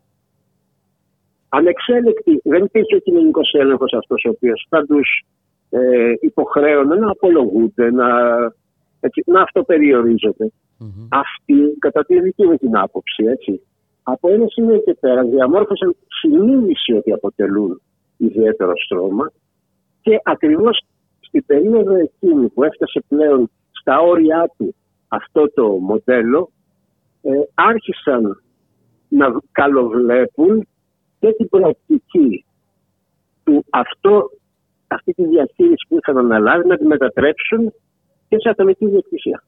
Μάλιστα. Να ιδιοποιηθούν δηλαδή το δημόσιο πλούτο των λαών της Σοβιετικής Ένωσης για προς ατομικό έφερε. Αυτή ακριβώς την τάση ενός ισχυρού μεγάλους τμήματος αυτής της κομματικής ή κρατική γραφειοκρατίας ήταν που εξέφρασε, κατά τη γνώμη μου, πολιτικά ο Γκορπατσόφ με την Περεστρόικα, την Κλάσνος, εγκατάλειψη περιορισμός τη κρατικής ιδιοκτησίας, της δημόσιας ιδιοκτησίας, έστω και αν αυτή δεν ήταν κοινωνικό έλεγχο, έτσι, και δεν λειτουργούσε υποδημοκρατικό κοινωνικό έλεγχο. Mm-hmm. Ε, ανοίγματα προς την καπιταλιστική ιδιοκτησία έτσι ώστε αυτό το κοινωνικό στρώμα το ηγετικό να απελευθερωθεί από όλα τα βάρη που κουβαλούσε λόγω της Οκτωβρινής Επανάστασης και των σοσιαλιστικών επαγγελίων και να ανοίξει ο δρόμος για τον καπιταλισμό. Πιστεύω ότι ε, δεν πρόκειται περί προδοσίας. Δεν προδόθηκε τίποτα. Ε, εξυπηρετήθηκαν συγκεκριμένα ταξικά συμφέροντα. Τα συμφέροντα του ηγετικού αυτού στρώματος, το οποίο διαμόρφωσε συνείδηση ιδιαίτερης ανώτερης κοινωνικής τάξης που τα συμφέροντά της την οδήγησαν τελικά στην παλινόφρηση του καπιταλισμού. Και αυτό ακριβώς εξέφρασε ο Γκορμπατσόφ. Αυτό ε, το είδαμε και από την uh, συνέχεια, την οποία δεν μπορεί ακριβώς, να αμφισβητήσει κανείς, ε, κύριε Αλεξάνδρε. Ακριβώς. Όσον αφορά στην ίδια την. Mm-hmm. Δεν σας ακούω. Όχι, όχι, συνεχίστε. Ναι, όσον αφορά στην ίδια τη Σοβιετική Ένωση, ω Ρωσία πλέον καθώς διαλύθηκε έτσι, και δημιουργήθηκε μια σειρά κράτη και λοιπά, τα οποία μ, αποδόθηκαν- ε, αποδείχθηκαν στη συνέχεια σε εθνικούς ανταγωνισμούς, ε, εξαφίεση του πληθυσμού, φτώχεια, φαινόμενα τα οποία εκεί ήταν άγνωστα στους πληθυσμούς αυτούς. Έτσι, και ένα διεθνές κλίμα καταδεικτικό. Δηλαδή, ε, ο εγγυητής της ειρήνης από τον τερματισμό του ψυχρού πολέμου, έτσι, γιατί αυτά ακούγονται για τον Μιχαήλ Γκορμπατσόφ από μία πλευρά, ε, τότε και γιατί. Από το 1991 ακριβώς που διαλύει τη Σοβιετική Ένωση, και λίγο πριν διαλύθηκε, και το διάστημα. Δεν έχουν σταματήσει να γίνονται πόλεμοι και επεμβάσει υπεριαλιστικέ σε όλο τον πλανήτη. Από το Ιράκ το 1991 μέχρι την Ουκρανία με τον πόλεμο που έχει αρχίσει στην πραγματικότητα το 2014, δεν έχει τώρα ο πόλεμο. Έτσι. Οι επεμβάσει, οι πολεμικέ αναταραχέ κλπ. είναι μια συνεχή πραγματικότητα. Που επιπλέον απειλείται η ανθρωπότητα περισσότερο από τότε. Έτσι, που που μπορεί να υπήρχε η, η ψυχρό πόλεμο, υπήρχε και μια ισορροπία τρόμου. Ακριβώς. Υπήρχε μια ισορροπία όμως ε, που λειτουργούσε θετικά. Έτσι, ε, Ακριβώς, δεν λειτουργούσε τολμούσε αρνητικά. κανένας να- Ναι, ναι. Όταν έλεγε τότε που ήρθε ο Μάο και τρόμαζε για άλλη στη Δύση και του Σοβιετικού ότι θέλει το ελληνικό πόλεμο, που λέγε ότι η ατομική χάρτινη είναι ακριβώ για αυτό το λόγο το λέει. Δεν μπορεί να τη χρησιμοποιήσει κάτι την άλλη. Ε, σήμερα τα πράγματα έχουν φτάσει σε όρια τα οποία. Λοιπόν, ε, μπορούμε να πούμε ότι για τον πλανήτη η κατάσταση θα είναι καλύτερη, είναι καλύτερη μετά το 1991. Όχι. Σε καμία, Ακόμα και αυτό σε που- καμία περίπτωση. Ε, Νομίζω μόνο οι ιδεολειπτικοί, δεν ξέρω πώς αλλιώς θα τους ονομάσω, θα μπορούσαν να έχουν αυτή την άποψη, μια, μια ματιά στον κόσμο, ε, γύρω. που αυτό έχει να κάνει και με τι αναπτυγμένε καπιταλιστικέ χώρε. έτσι. Δηλαδή, ε, ε, δεν είναι δυνατόν να νο- θεωρήσει κανένας. Θα ήταν πολύ μεγάλο λάθος. Αυτά πάντα να πιστέψει ότι οι παραχωρήσεις που ε, δόθηκαν, που έγιναν προς τα είναι ερχόμενα λαϊκά σώματα, δεν θα κοιτάξει άλλους εργαζόμενους στην Δύση. Δόθηκαν επειδή ξαφνικά το κεφάλαιο ήθελε να κάνει επίδειξη ανθρωπισμού και καλοσύνης. Δόθηκαν χάρη στο ότι υπήρχαν ισχυρά εργατικά και συνδικαλιστικά κινήματα στη Δύση, στι αναπτυγμένες χώρες, και ήταν τεράστιος ο κίνδυνος επέκτασης του σοσιαλισμού και στη Δύση. Για την ανάσκηση ακριβώς αυτού του κινδύνου υποχρεώθηκαν έτσι, να ανταποκριθούν στα αιτήματα των εργαζομένων να υπάρξει αυτό το κράτος, αυτό που υπήρχε. Έτσι. Το κράτος δικαίου, το κράτος πρόθεσης, το κράτος σχετικής ευημερίας κλπ. Ε, αυτά υποχώρησαν άτακτα μετά το 1991. Ε, Δηλαδή, και δεν ήταν μόνο- υποχώρησαν και συνεχίζουν ε, Και συνεχίζουν να ε, υποχωρούν, υποχωρούν. ακριβώς. Βέβαια, βέβαια. Δεν ήταν μόνο ότι έπαψαν να είναι σοσιαλιστικές αυτές οι χώρες, με την έννοια δηλαδή να ακυρωθούν μια σειρά κατακτήσεις που θεωρούνταν δεδομένες. Στέγη, αυτό που, που αναφέραμε και πριν, παιδεία, υγεία κλπ. Εργασία, η ασφάλιση, συντάξεις.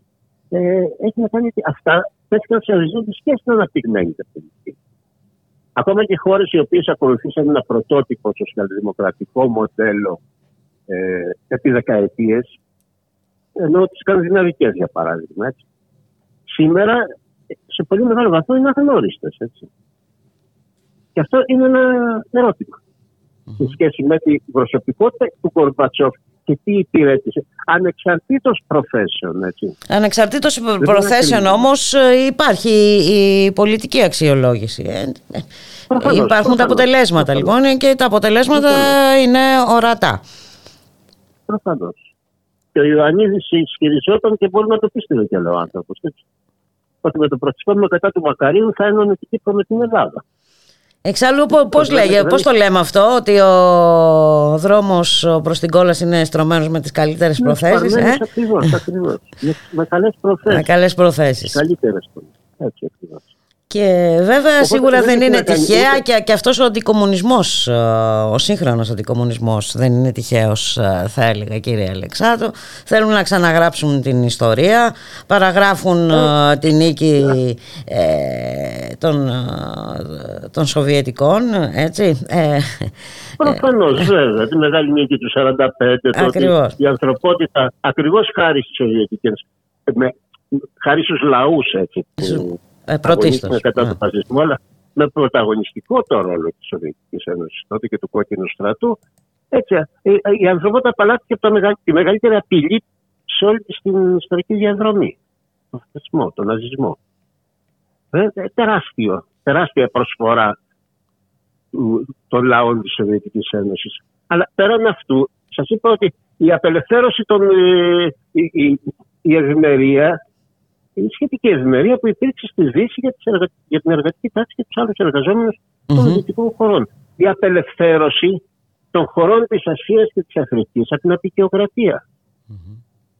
Και αυτό ήταν αποτέλεσμα του Οκτώβρη και της ύπαρξης ενός ισχυρού σοσιαλιστικού στρατοπέδου που απειλούσε. Γιατί ο άλλος σκεφτόταν ο απεικιοκράτης, ο ένας άλλος, ότι αν εδώ δεν αποχωρήσουμε ειρηνικά και όμορφα και καλά, ή μετά από κάποια εξέγερση, κάποια επανάσταση, να αποχωρήσουμε, να έρθουμε σε συμβιβασμό, εδώ θα γίνει ο κομμουνισμός θα επεκταθεί παντού. Ο κίνδυνος αυτός υπήρχε, ήταν έτσι.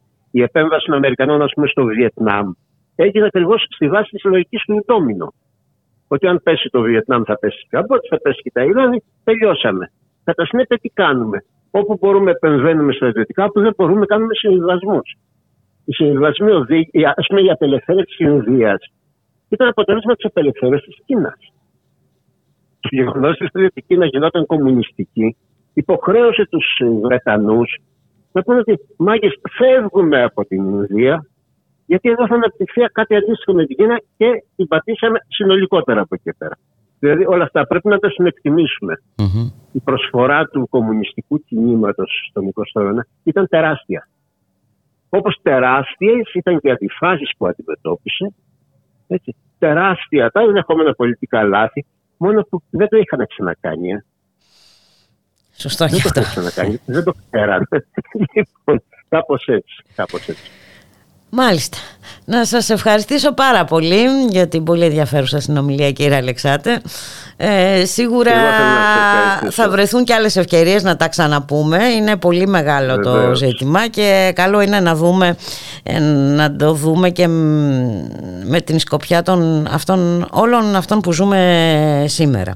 Ε, γιατί εγώ πιστεύω ότι μ, ακριβώς εκεί στην, εν, αυτό, αυτά που ζούμε σήμερα οφείλονται σε πολύ μεγάλο βαθμό, αν όχι ολοκληρωτικά, ε, στην κατάρρευση ε, της Σοβιετικής ε, σε, Ένωσης. πολύ, σε πολύ μεγάλο βαθμό. Άλλαξε, άλλαξε άρδιν η παγκόσμια κατάσταση. Σε βάρος του κόσμου της εργασίας, σε βάρος των καταπιεσμένων, σε βάρος των μικρών εθνών, σε βάρος η- του, του, του ανθρώπινου είδους τελικά. Έτσι ακριβώς είναι. Να σας ευχαριστήσω πάρα πολύ. Να είστε καλά. Καλή συνέχεια σας εύχομαι.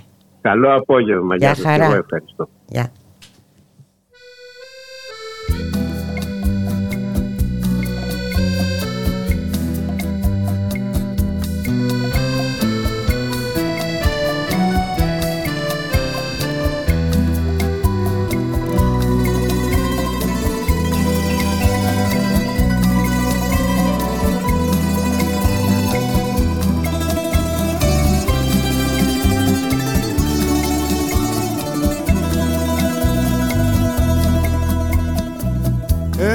Μάθανε τα μάτια μας να κλαίνε Που συνηθίσαμε σε καλπικούς καιρούς Εδώ θα μείνουμε γιατί έχουμε και λέμε Ένα φιλότιμο και λόγους σοβαρούς. Γιατί εδώ, εδώ είναι ο έρωτας που ξέρουμε Εδώ κι οι πίκρες που μας θέλουν και τις θέλουμε Εδώ κι εμείς για να έχει πάντα συντροφιά η εθνική μας μοναξιά για να έχει πάντα συντροφιά. Η εθνική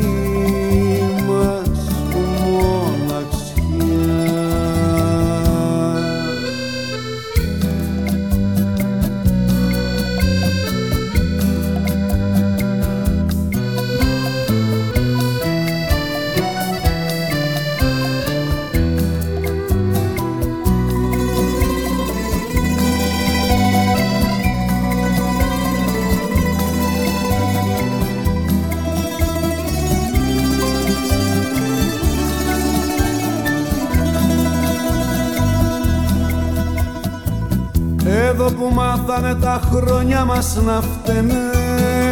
Κι όλοι οι γειτόνοι μας ζητάνε μερτικό παίξε το τζόγο σου και βρήσε τους καημένε με λεξιλόγιο πολύ ελληνικό. Γιατί εδώ, εδώ είναι ο έρωτας που ξέρουμε εδώ κι οι πίκρες που μας θέλουν και τις θέλουμε. Εδώ κι εμείς για να έχει πάντα συντροφιά η εθνική μας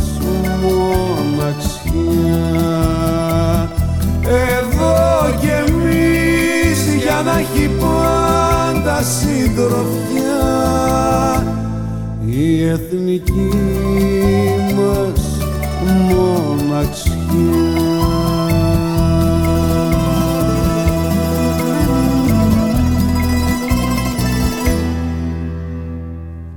Ραδιομέρα.gr, 2 και 22 πρώτα λεπτά, στον ήχο Γιώργος Νομικός, στην παραγωγή Γιάννα Θανασίου, Γιώργης Χρήστου.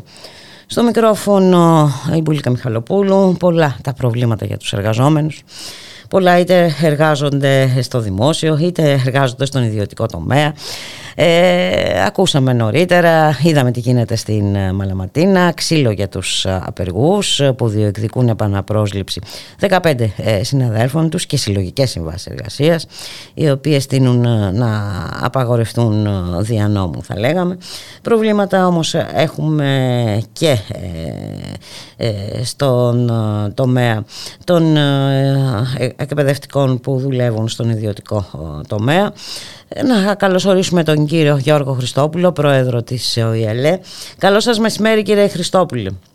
Καλησπέρα, καλησπέρα. Πρέπει να πω εδώ, ναι. μια σπλαιτή για τη Μαλαματίνα, ότι εκπρόσωποι του συλλόγου μας στη Βόρεια Ελλάδα ήταν χτες στην διαδήλωση και μας περιέγραψαν φρικιαστικές εικόνες που δεν ξέρω πόση σχέση έχουν με, με, ξέρω, με δυτική ευρωμούμενη ευρωπαϊκή χώρα. Ε, μην, μην, μην πάμε εκεί την κουβέντα ναι, τώρα στην ναι, Ευρώπη των ναι. λαών για αυτά ναι, θα στεναχωρηθούμε ναι. πάρα πολύ. Όντως.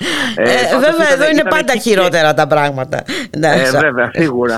Και θα, θα σας πω, ε, πάντα είναι σε αυτή τη γωνία της Μεσογείου γιατί αυτή η εκδοχή νεοφιλελευθερισμού που εφαρμόζεται στην Ελλάδα και θα πω και την Κύπρο και θα σας πω γιατί μετά ε, είναι η πιο σκληρή, η πιο βάναυση γιατί στις άλλες ε, χώρες, στις δυτικές υπάρχουν ακόμη θεσμοί, υπάρχουν, ε, υπάρχει ισχυρό εργατικό κίνημα.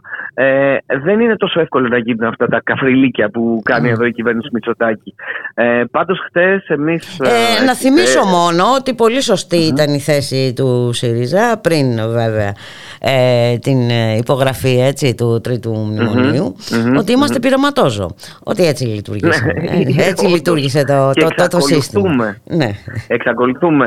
Ε, και μιας που λέμε για την Ελλάδα και είναι και η Κύπρος για παράδειγμα, μάθαμε κατάπληκτη και κάναμε και ψήφισμα διαμαρτυρία και συμπαράστασης και ο αντιπρόεδρος του ΙΕΛΕ πήγε στην Κύπρο για αυτό το πραγμα Ε, ε, ένα από τα μεγαλύτερα ιδιωτικά σχολεία, το Αγγλικό Σχολείο Λευκοσίας, αν όχι το μεγαλύτερο ιδιωτικό σχολείο της Κύπρου, ε, απέλησε τους τρεις επικεφαλείς του συνδικάτου. Και τους τρεις. Μάλιστα εν μία νυχτή. Εν μέσω θέρους, μέσα στον Αύγουστο, ε, υπάρχει και ένα ψήφισμα στο ΑΒΑΖ για όποιον ενδιαφέρεται. Θα το βρείτε στο Αγγλικό Σχολείο Λευκοσίας. Υπάρχει και μια σελίδα στο Facebook, Solidarity for the English School. Ε, είναι τρομακτικό ε, αυτό το πράγμα. Δηλαδή, η διοίκηση του σχολείου ε, αποφάσισε να απαγορεύσει το συνδικαλισμό. Απλά. Την πρόεδρο, την πρόεδρο, τη γενική γραμματέα και την ταμεία ε, του, του, του σωματείου των, ε, των εκπαιδευτικών. Αυτά ε, δυστυχώς μόνο σε τέτοιες χώρες σαν την Ελλάδα και την Κύπρο μπορούν να εφαρμοστούν. Δεν θα μπορούσε να γίνει κάτι τέτοιο στη Γερμανία ή στη Γαλλία με όλα τα προβλήματα που έχουν αυτές οι χώρες έτσι.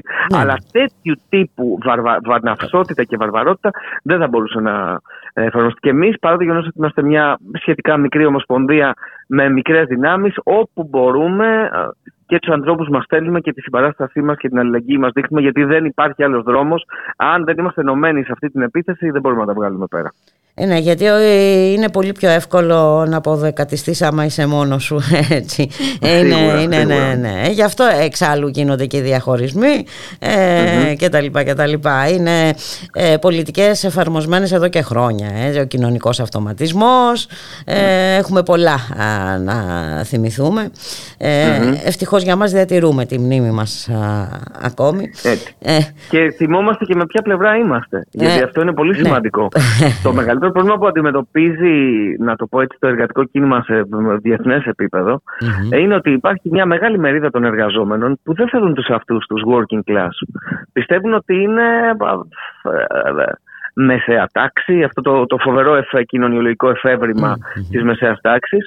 Ε, α, θεωρούν ότι δεν έχουν καμία σχέση με τους προλετάριους κτλ. κτλ ότι δεν είναι α, αυτή η Ότι κατώτατη οι δυνάμει βαθμίδα μπορεί να κοινωνική. γίνουν και Ότι οι καπιταλιστές. δυνάμει- ναι. Έτσι, μπράβο. ναι, ναι, αυτό κάπως έτσι. Και μάλιστα αυτό μ, ε, που λες είναι πολύ σημαντικό γιατί, ε, γιατί υπήρχε μια ανάλυση ε, για ποιο λόγο οι δημοκρατικοί των ΗΠΑ πάνε προς τα δεξιά και υπήρχε, δεν, νομ- δεν θυμάμαι αν το είχε πει ο Γκαλμπρέιθ και ο νεότερος αυτό, ότι ε, ε, οι Αμερικάνοι δεν διεκδικούν τα δικαιώματά τους ως εργαζόμενοι γιατί φιλοδοξούν κάποια μέρα να γίνουν και αυτοί εκατομμυριούχοι. Σωστό. το οποίο... Το, Το οποίο είναι αμερικανικό πραγματικά όνειρο.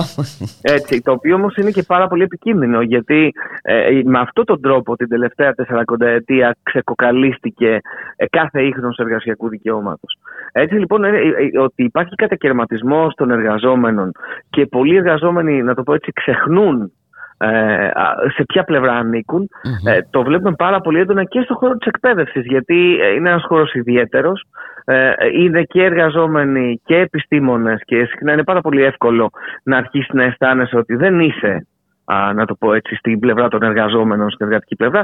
Και αυτό μας δημιουργεί θέματα, γιατί είναι πάρα πολύ εύκολο να προσκοληθεί ένας εκπαιδευτικός στον ιδιοκτήτη του, στον εργοδότη του ε, και να αναπτύξει ε, όχι απλώς μια μ, ε, συνείδηση η οποία δεν είναι ταξική, αλλά συχνά αυτοί οι άνθρωποι δρούν ως ε, μαντρόσκυλα, να το πω έτσι, του Μάλιστα. εργοδότη, ε, που δημιουργούν τεράστια προβλήματα μέσα στα ιδιωτικά σχολεία. Ε, για πες μας τώρα, τι ακρι... γιατί ακριβώς πρόκειται; Από ό,τι διαβάζω στην ανακοίνωσή σας υπάρχουν ιδιοκτήτες ε, ιδιωτικών ε, νηπιαγωγείων που εξαπατούν ε, εκπαιδευτικούς. Με ποιο τρόπο; Μμ. Ε, Τα ιδιωτικά νηπιαγωγεία είναι, α, θα έλεγα, ο, το- η μαύρη τρύπα στην ιδιωτική εκπαίδευση. Μεγάλο πρόβλημα. Αυτό γιατί, ε, ενώ τα ιδιωτικά σχολεία που εκεί η κατάσταση δεν είναι ρόδινη, αλλά στοιχειοδός τηρείται μια νομιμότητα, γιατί ε, είναι μεγάλα σχολεία, έχουμε και κόσμο στα πιο πολλά σχολεία αυτά, έχουμε συλλόγους που εποπτεύουν την κατάσταση και παρεμβαίνουμε, ε, αλλά τα ελέγχουν κιόλας έστω και μ, τυπικά οι διευθύνσεις εκπαίδευσης. Τα ιδιωτικά νηπιαγωγεία, τα περισσότερα από αυτά, ε, μιλάμε για περίπου 1.500 μονάδες όλη την Ελλάδα, η συντριπτική πλειονότητα αυτών είναι στις γειτονιές. Μικρά νηπιαγωγεία, τα βλέπουμε στη γειτονιά μας, ιδιωτικά κτλ. Εκεί λοιπόν, στο κατά τη γνώμη μου είναι πάνω από 85% από αυτό τα στοιχεία που έχουμε συλλέξει. Ε, πάνε οι κοπέλες να πιάσουν δουλειά εκεί, κυρίως κορίτσια είναι, γιατί έχουμε πολύ λίγα αγόρια δυστυχώς στον χώρο των νηπιαγωγών. Ε, και ε, επειδή τις βλέπουν νέες, μόλις ε, να έχουν αποφυτίσει από, το, από, το, από τα τμήματα τα, της προσχολικής αγωγής και τους λένε εδώ ακούστε δεν παίρνετε το μισθό του εκπαιδευτικού του δημόσιου, θα πάρετε 6 εκατοστάρικα, 7 εκατοστάρικα ή θα σου δώσω τον νόμιμο, αλλά θα μου γυρίσεις 300 ή 400 ευρώ στο χέρι. Ε, δεν υπάρχει το εξάωρο που υπάρχει το εκπαιδευτικό, είναι μίνιμουμ 8ωρο, πολύ συχνά με συνοδείες σχολικών λεωφορείων, ε, καθαρισμό τουαλέτας, μαγείρεμα, τραπεζοκόμος, ε, άπειρες δουλειές πέρα από το διδακτικό επάγγελμα. Τα περισσότερα κορίτσια είναι σε μια δραματική κατάσταση, δραματική στην κυριολεξία, εξαντλημένες γυρίζουν στα σπίτια τους 6 και 7 η ώρα το απόγευμα με το τελευταίο σχολικό. Ε, εγώ πραγματικά α, απορώ πώς δεν έχουμε να χτυπήσω ξύλο, θρυνήσει ακόμα θύματα ε, γιατί ε, σε ένα νηπιαγωγείο στη Γλυφάδα, το οποίο το αναδείξαμε πέρσι, στη Γλυφάδα, προσέξτε, το νηπιαγωγείο είχε μία κοπέλα η οποία έκανε τη γραμματέα, την εκπαιδευτικό, την καθαρίστρια, τη μαγείρισα και την τραπεζοκόμο. Ή Μάρτον. Αυτή η κοπέλα από το πρωί στις 7 στο σχολείο και έφευγε 6-7 το απόγευμα. Ε, έγινε η ένορκη διοικητική εξέταση, η οποία δεν έβγαλε τίποτα. Ε, νομίζω ένα τυπικό πρόστιμο 2.000 ευρώ, κάτι τέτοιο για την ιδιοκτήτρια. Μάλιστα. Οι οποίοι ιδιοκτήτες βέβαια γελάνε. Προσέξτε τώρα. Ε, α, επειδή λοιπόν αυτοί οι ιδιοκτήτες είναι μια με- μεγάλη μάζα ε, επιχειρηματιών, μπορεί να είναι μικροεπιχειρηματίες, αλλά είναι πολλοί, είναι ε, κοντά χιλιά άτομα. Έχουν, μια, έχουν ένα γερό λόμπι. Δεν είναι τυχαίο ότι όταν συζητήθηκε ο νόμος Κεραμέο για την ιδιωτική εκπαίδευση στη Βουλή, που διέλυσε κάθε ίχνος εργασιακού δικαιώματος, ε, στη Βουλή οι, α- οι φορείς που κλήθηκαν, δεν έχει ξαναγίνει αυτό σε μεγάλο εκπαιδευτικό νομοσχέδιο, ήταν οι ακόλουθοι τέσσερις. Ο σύνδεσμος των ιδιοκτών ιδιωτικών σχολείων, μάλλον πέντε, προσέξτε.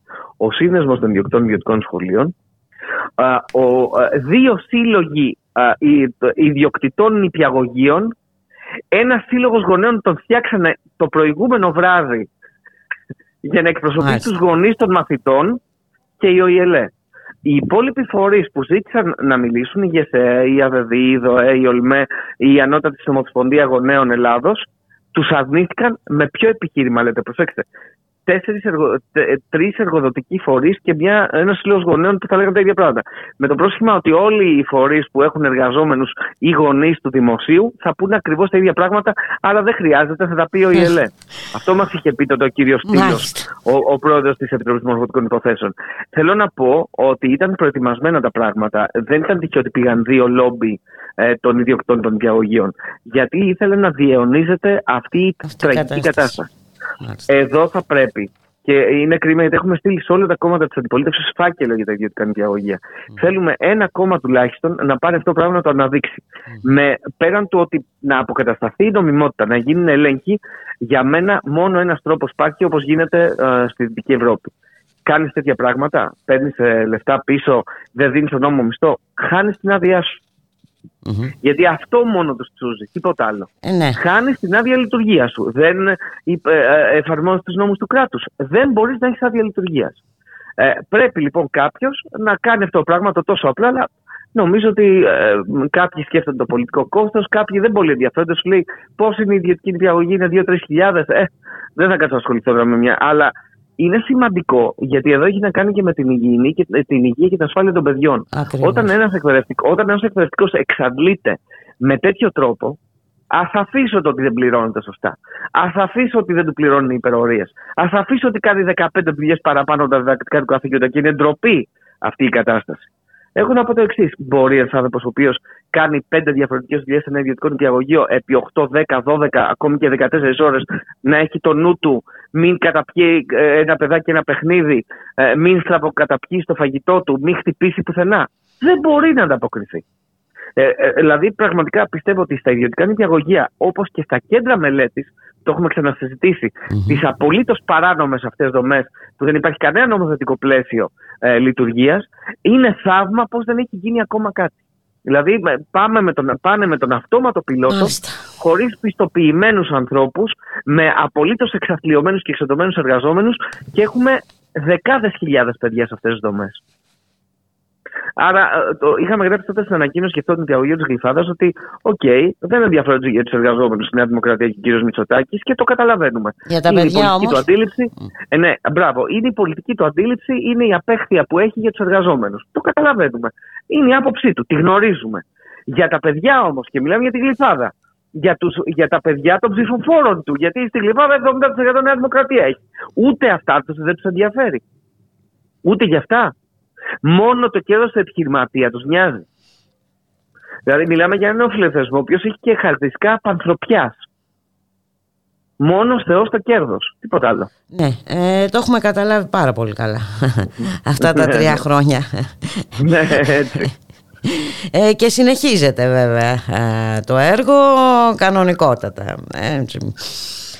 Εμείς πάντως στο βαθμό που μπορούμε θα τους κάνουμε τη ζωή δύσκολη. Ε, νομίζω το είχαμε συζητήσει και πρόσφατα ε, όταν είχαμε την απόλυση της ε, μητέρας μια μέρα μετά την ε, προστασία της μητρότητας. Ετοιμάζουμε την προσφυγή μας ε, στο Ευρωκοινοβούλιο, στην Επιτροπή Αναφορών, όπου θα πούμε για τις ε, απολύσεις αυτές που γίνονται ε, για λόγους διακρίσεων, ε, όπως ο συνδικαλιστής που απολύθηκε μετά από 25 χρόνια χωρίς αιτιολογία, η μητέρα που απολύθηκε ε, μία μέρα μετά τη λήξη προστασίας μητρότητας και ενώ επί ένα χρόνο δεν ήταν στο σχολείο της και την απέλησαν καλοκαίρι. Δηλαδή να πεις δεν τα πήγε καλά, δεν ήταν καλή στα καθήκοντά της, δεν ήταν ε, αυτό δεν συνεργαζόταν με τους συναδέλφους. Όχι, πριν από καλά-καλά γυρίσει στο σχολείο, τη διώξανε. Γιατί; Γιατί τιμωρούν τη μητρότητα. Γιατί; Γιατί θεωρούν ότι μια μητέρα εκπαιδευτικός δεν θα είναι τόσο ξεκούραστη όσο μια νέα, να το πω έτσι, εκπαιδευτικός. Έτσι θα λύσουν το δημογραφικό πρόβλημα. Έτσι, απολύονται ω μητέρες. Ε, καταπληκτικό. Ε, Αυτές λοιπόν τις περιπτώσεις θα τις φέρουμε στο Ευρωκοινοβούλιο και θα πούμε ότι το νομοθετικό πλαίσιο που ισχύει για την ιδιωτική εκπαίδευση δημιουργεί τεράστια προβλήματα διακρίσεων. Διακρίσεων φύλου, διακρίσεων για την ε, κοινωνική πολιτική άποψη, αντίληψη του, ε, του εργαζόμενου κτλ. Και θα δούμε ό,τι μπορούμε. Ναι, ε, πάντα. Ό,τι μπορούμε ναι. και πολλές φορές και ό,τι δεν μπορούμε θα έλεγα. Ναι, και ό,τι δεν μπορούμε, ναι. να σε ευχαριστήσω πάρα πολύ Γιώργο Χριστόπουλο για τη συνομιλία. Να σε καλά. Είδες, πάντα ναι. υπάρχουν ε, αφορμές για να μιλάμε. Γιατί δυστυχώς είναι δυσάρεστες. Ελπίζω κάποια στιγμή να μπορέσουμε να μιλήσουμε και με κάποια ευχάριστη έτσι, αφορμή. να είσαι καλά. Γεια χαρά. Για χαρά, για χαρά. Για χαρά.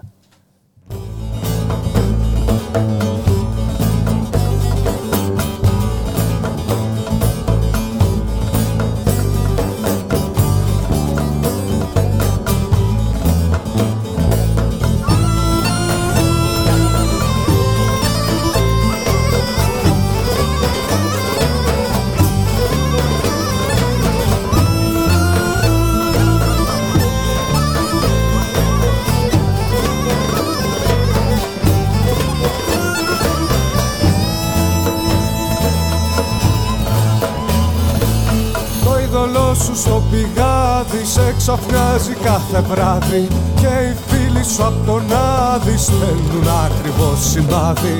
Αχ του χρόνου η δαγή πως μετράνε τη σιγή Και το μέρτικο μοιράζουν σαν το ριζικό αλλάζουν.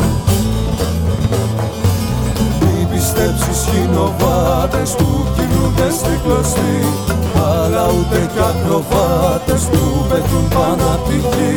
Μη πιστέψεις χινοβάτες που κινούνται στην κλωστή.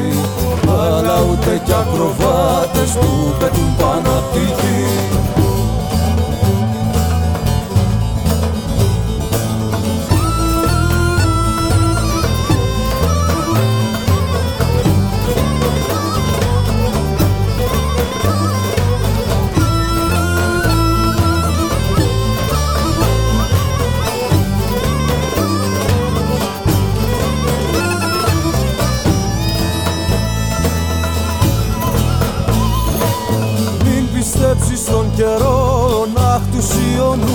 ψεύτες Για θα χάσεις τη ζωή. Από τους μοιραίους κλέφτες Κι όσα τα γνωστό ζητά μες στα αστέρια είναι κρυμμένα. Δες το απείρου οι σιωπές πως χορεύουν στα χαμένα. Μην πιστέψεις χινοβάτες που κινούνται στην κλωστή αλλά ούτε κι ακροβάτες που πετούν πάνω απ' τη γη Μην πιστέψεις χινοβάτες που κινούνται στην κλωστή. Αλλά ούτε κι ακροβάτες που πετούν πάνω απ' τη γη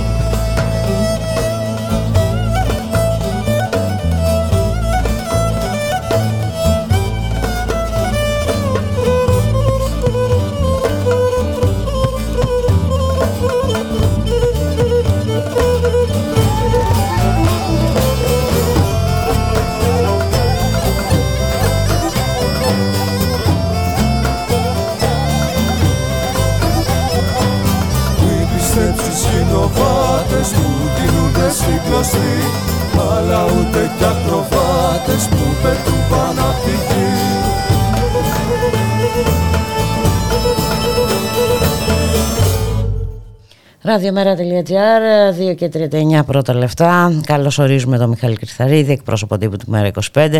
Μιχάλη, καλώς μεσημέρι. Καλό μεσημέρι Μπούλικα, καλό μεσημέρι και στις ακροάτρες και τους ακροατές μας. Τελειώνει ο Αύγουστος που είχε πολλές ειδήσεις και συνεχίζει να έχει. Ε. ε κάθε μέρα. Ε, κάθε μέρα και στο τέλος του συνεχίζει να έχει ειδήσεις και μάλιστα αρκετά σημαντικές. Που, που, τι, γιατί να πρωτοπούμε για το ξύλο που έφαγαν οι απεργοί στην Θεσσαλονίκη και οι απεργοί της Μαλαματίνας, να πούμε για το νομοσχέδιο. Ε, ναι, ναι, ε, απίστευτο. Μπούλικα θα σου λέγα πως, πως δένουν κιόλας μαζί, διότι ήταν εδώ ακριβώς στη Βουλή πριν από λίγο που και ο κ. Γεωργιάδης και ο Υπουργός Άμυνας και όλοι όσοι στηρίζουν σήμερα το σχετικό νομοσχέδιο ε, διαρρήκνυαν τα ημάτια τους για τους εργαζόμενους στα, στα ναυπηγεία της Ελευσίνας, την ώρα που βέβαια ούτε οι εργαζόμενοι ωφελούνται μέσα από αυτές τις ε, πρωτοβουλίες της νομοθετικής της κυβέρνησης. Αλλά, εν πάση περιπτώσει, είχαμε όλη αυτή την, την κατάσταση, την προσπάθεια εργαλειοποίηση ουσιαστικά του πόνου και των αγωνιών των εργαζομένων, όπως συνηθίζει να κάνει σε διάφορες τέτοιες καταστάσεις η, η κυβέρνηση. Και από την άλλη, ακριβώς είδαμε τις εικόνες αυτές που καταδεικνύουν και το, το, το πραγματικό νιάξιμο ε, της της κυβέρνησης απέναντι στους εργαζόμενους. Τις εικόνες αυτές έξω από τη Μαλαματίνα, όπου ουσιαστικά ο κ. Στοδωρικάκο έστειλε, έστειλε τα ΜΑΤ ε, να καταστήλουν ε, τις ε, όποιες κινητοποιήσεις των, των απεργών και βέβαια να βάλουν και πλάτη στους, στο απεργοσπάστης και κατά επέκταση στην εργοδοσία της ε, εταιρείας. Είναι νομίζω πολύ χαρακτηριστική όλη αυτή η εικόνα και η υποκρισία της, της κυβέρνησης καταδεικνύοντας τις πραγματικές της προτεραιότητες και, και τους πραγματικούς στόχους αν θέλεις. Εντάξει, τις πραγματικές της προτεραιότητες βέβαια μας τις έχει γνωστοποιήσει εδώ και καιρό. ε, ναι, νομίζω ναι, ότι είναι πολύ σωστά αποτυπωμένες και στο νομοσχέδιο Χατζηδάκη. Ποιες είναι οι, οι προτεραιότητες ε, της ε, κυβέρνησης. Ακριβώς. Ε, Μπούλικα και βέβαια να πούμε εδώ ότι μεταξύ όλων των άλλων στο νομοσχέδιο Γεωργιάδη τώρα εδώ στη, στη Βουλή ε, ουσιαστικά ω συνήθως για άλλη μια φορά ένας ακόμα επενδυτής θα, θα, θα πάρει ένα ακόμα φιλέτο με παραγεγραμμένες, ε, μάλλον με, με ε, δια, δια, διαγεγραμμένες όλες τις, ε, τις οφειλές με τα γνωστά κουρέματα. Αυτό δηλαδή που ξορκίζει η κυβέρνηση όταν πρόκειται για του μικρομεσαίους, να πρόκειται για τον κόσμο ε, της εργασίας, αλλά εκεί φαίνεται πως δεν είναι κανένα θέμα να τους κουρέψει και τα χρέη και τις οφειλές και οτιδήποτε χρειαστεί ε, με τις εγγύσεις φυσικά και τις πράξεις πάντα του ελληνικού δημοσίου. Δηλαδή ε, στην υγεία των, ε, των κορόιδων ε, επί της ουσίας που για άλλη μια φορά θα, θα πληρώσουν τα σπασμένα και το μάρμαρο. Και αυτός είναι και ο λόγος ουσιαστικά που φέρνει ο κύριος Γεωργιάδης το σχετικό νομοθέτημα, διότι φαντάζομαι ότι οι, οι επιτελάρχες του Υπουργείου Άμυνας αρνήθηκαν οι άνθρωποι να αναλάβουν και να βάλουν σχετικές υπογραφές του συμβιβασμούς αυτούς της κυβέρνησης, διότι προφανώς θα είχαν ευθύνη στη συνέχεια απέναντι στα, στα δικαστήρια για ενδεχόμενη απιστία κατά του ελληνικού δημοσίου. Μάλιστα. Για, για, να καταλάβουμε για, για, για τι επίπεδο εγκλήματος ε, μιλάμε με όλα αυτά τα οποία συντελούνται και τα, και τα οποία βέβαια να δούμε και τη στάση των υπολείπων κομμάτων, διότι ε, έχει μία αξία να δούμε και ποια θα είναι η η ψήφος ε, του ΣΥΡΙΖΑ τάχα μου δίθεν προοδευτική συμμαχία, ακόμα και του Κίνα Αλπασόκ, αν θέλει, το συγκεκριμένο νομοθέτημα, διότι από ό,τι φάνηκε, σύμφωνα με τα όσα, τα, τα, τα, τις τελευταίες τροποποιήσεις που έχει κάνει χθες ο κ. Γεωργιάδης στην Επιτροπή, φαίνεται πως κλείνανε πως στην υπερψήφιση του συγκεκριμένου νομοσχεδίου. Ε, καλό είναι να το δούμε και αυτό έτσι για να, ε, να, να τα ξαναθυμηθούμε και όλα αυτά την επόμενη μέρα των εκλογών που θα ακούμε διάφορα για τάχα μου δίθεν προοδευτικές ε, κυβερνήσεις που θα θα αλλάξουν αυτά τα οποία μαζί τώρα συμφωνούν και ψηφίζουν έτσι εδώ με τον κύριο Μητσοτάκη. Για να δούμε, θα περιμένουμε και θα δούμε. Ε, και βέβαια τι να πούμε τώρα. Ε, για μια κυβέρνηση, να πούμε για ένα πρωθυπουργό, ο οποίος ε, μονίμως ε, μεταφέρει τις ευθύνες των επιλογών και της αλλού. πολιτικής αλλού. Έτσι. Ε, εντάξει, δηλαδή δεν ξέρω αν είναι κομικό, τραγικό, κομικό-τραγικό, δεν ξέρω πώς θα το χαρακτηρίσω. Ε, ε, όπως είπε στο Υπουργικό Συμβούλιο, Πούτιν και Ερντογάν θέλουν να ρίξουν την κυβέρνηση. Δηλαδή Εντάξει, κάπου έλεος όμως. Φαίνεται ότι δεν μας λυπάται κανείς όμως. Κοίταξε, πολύ νομίζω πως είναι όμως ε, σαφές ότι στη Μόσχα κοιμούνται και ξυπνούν με, την, με το άγχος και την αγωνία αν θα μπορέσουν να αποσταθεροποιήσουν την κυβέρνηση του κ. Μητσοτάκη. Ε, είναι κάτι που προφανώς μόνο στη, στον κόσμο ε, στις, ε, το φανταστικό του, του Πρωθυπουργού θα μπορούσε να, να υποθεί. Προφανώς ενδεχομένως εκεί που συναντάει τους εξωγήνου στον ημιτό θα του είπαν και κάτι τέτοιο παράλληλα με όλα τα υπόλοιπα που ενδεχομένως ε, του λένε. Αλλά όπως λες και εσύ, Μπούλικα, η, η, προσπάθειά του να ε, μεταφέρει τις ευθύνες στο οπουδήποτε αλλού, ακόμα μέχρι και στο, στον πρόεδρο Πούτιν, όπως λες, είναι κάτι που φαίνεται παντού. Αλλά τώρα θα σου πω ότι το κάνει τουλάχιστον με λίγο τάξη. Διότι είδαμε ότι ο νέος γενικός γραμματέας πλέον του ε, του γραφείου, το κύριο ε, Μπρατάκος, θα, θα αναλάβει, θα συμμετεχθεί μια ειδική θέση ως υφυπουργός παρά το πρωθυπουργό. Μην τυχόν και γίνει πάλι για καμία στραβή και δεν υπάρχει άνθρωπος να αναλάβει την πολιτική ευθύνη και, και, και, και εγκαλέσουμε τον πρωθυπουργό να αναλάβει αυτό την πολιτική ευθύνη. Να υπάρχει μια υπουργική θέση την οποία, την οποία θα παρετήσει μετά στη συνέχεια τον κύριο ε, Μπρατάκο. Έτσι, για να μην γίνουν τα λάθη του παρελθόντος αυτό, δηλαδή με τον κύριο Δημητριάδη και δεν μπορέσει μετά να ξεγλιστρήσει με κάποιο τρόπο ο κύριος Τσοτάκη είναι, δεν ξέρω, και προφανώς ε, μας έχει καταστήσει σαφές με όλους τους τόνους ότι δεν πρόκειται, έτσι, δεν πρόκειται ούτε να παρατηθεί. Ε, εδώ δεν το μτωεί ε, το σκάνδαλο ε, των υποκλοπών που αντικειμενικά έχει την ευθύνη. Λοιπόν, δεν ξέρω τι άλλο μπορεί να πτωίσει τον uh, Κυριάκο Μητσοτάκη. Ε, φαντάζομαι ότι θα το πάει ε, μέχρι τέλους και, ο μόνος καθοριστικός παράγοντας που πιστεύω ότι θα είναι ο κόσμος, έτσι, οι πολίτες. δεν, δεν νομίζω ότι...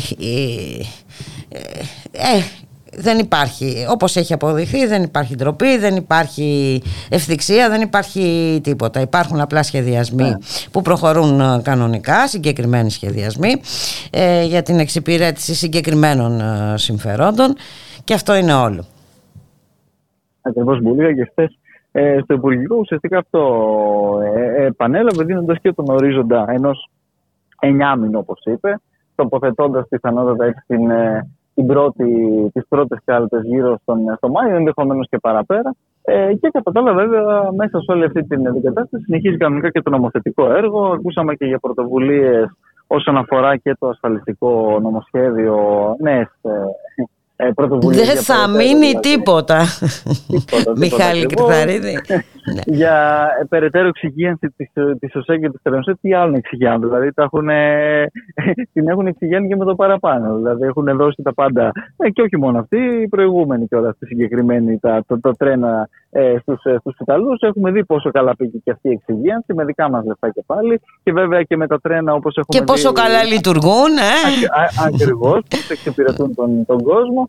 Αλλά αυτή, αυτό είναι το μοντέλο πράγματι της ανάπτυξής τους. Αυτό εφαρμόζουν παντού. Αυτό εφαρμόζουν σήμερα στα ναυπηγεία ε, της της Ελευσίνας. Αυτό εφαρμόζουν αυτές μπουλικα ακόμα και στη Μαλαματίνα. Έτσι, με, ε, με την καταστολή και με όλα αυτά τα οποία βλέπουμε. Παράλληλα, βέβαια, χέρι με χέρι, πάντα με Προσπαθούν να διασφαλίσουν το δικαίωμα στην απεργοσπασία οι άνθρωποι. ε, βέβαια. Ε, βέβαια και με τις ε, πλάντε και με την εγγύηση των δυνάμεων ε, καταστολής, ε, φυσικά.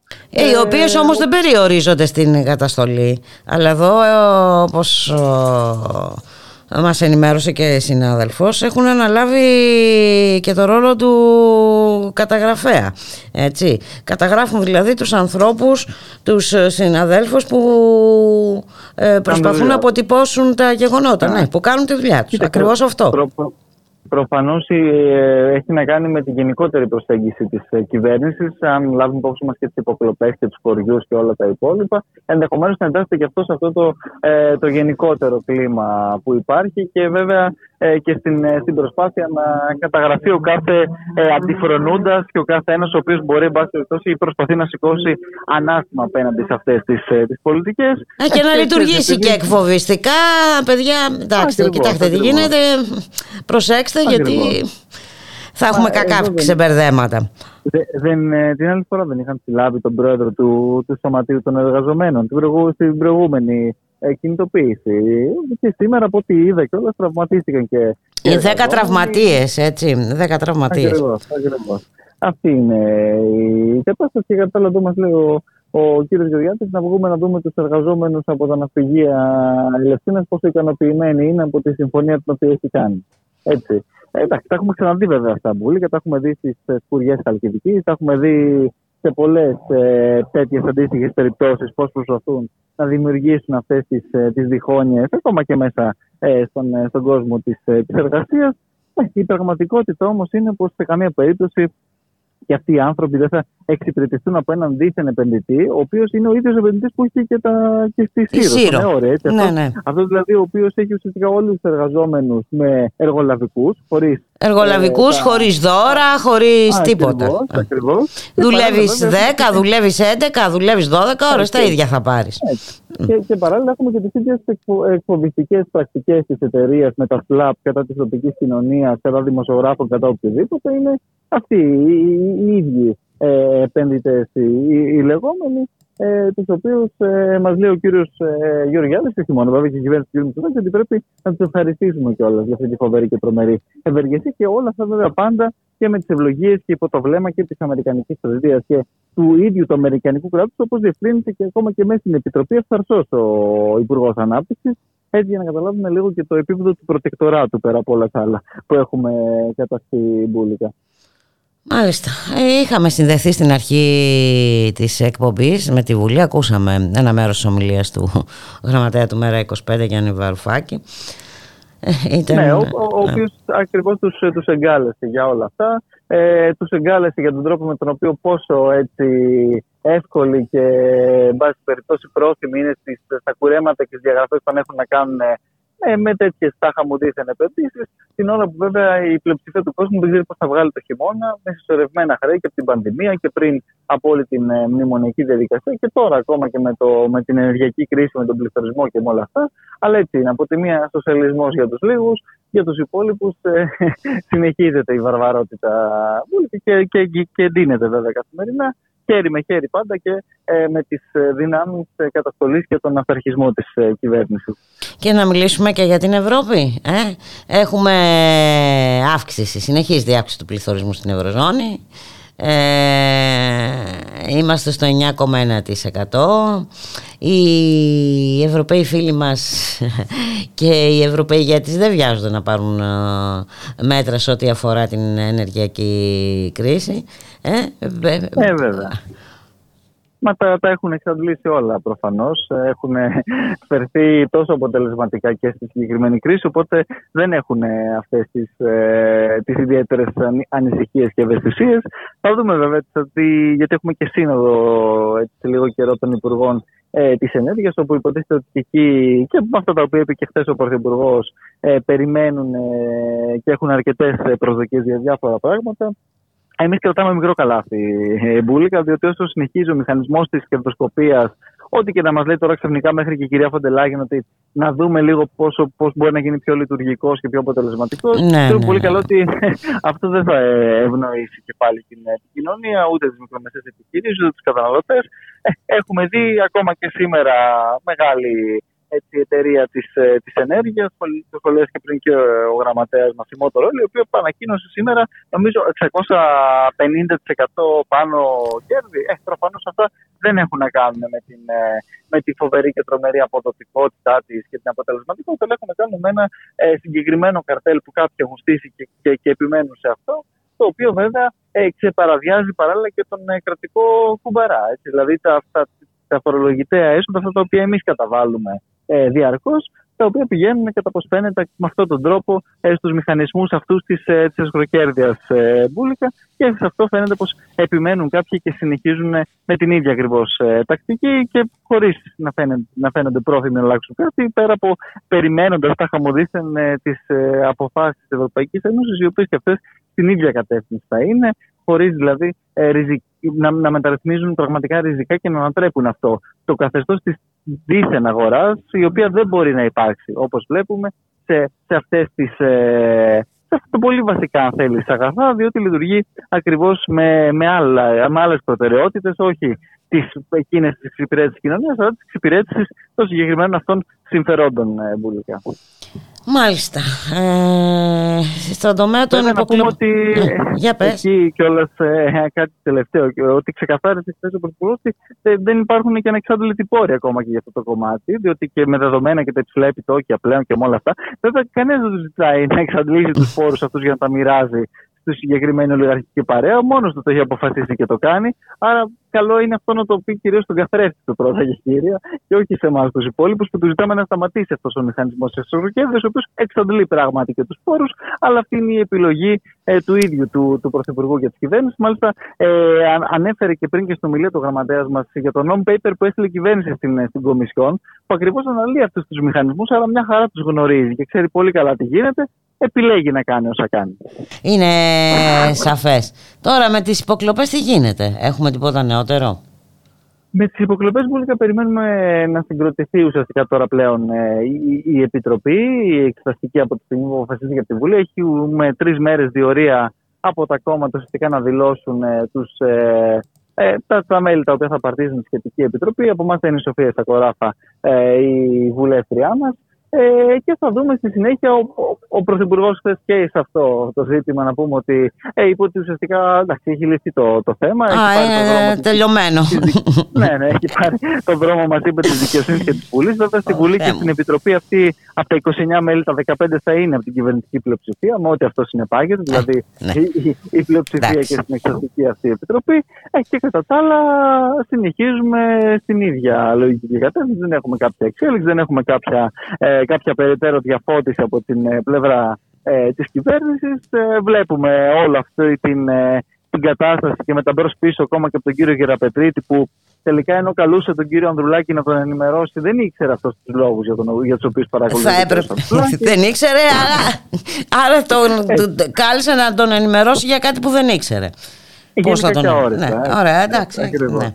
Ε, συνεχίζει λοιπόν και εκεί ε, το, το αλαλούμ, δεν περιμέναμε. Η κοροϊδία, όχι, όχι, δεν περιμένουμε και, ούτε, και δεν πρέπει να περιμένουμε. Νομίζω ότι εδώ και καιρό δεν πρέπει να περιμένουμε ε, τίποτα θετικό ε, από αυτήν εδώ. Ούτε από το δικαστικό δρόμο που μας λέει η κυβέρνηση ότι περιμένουμε.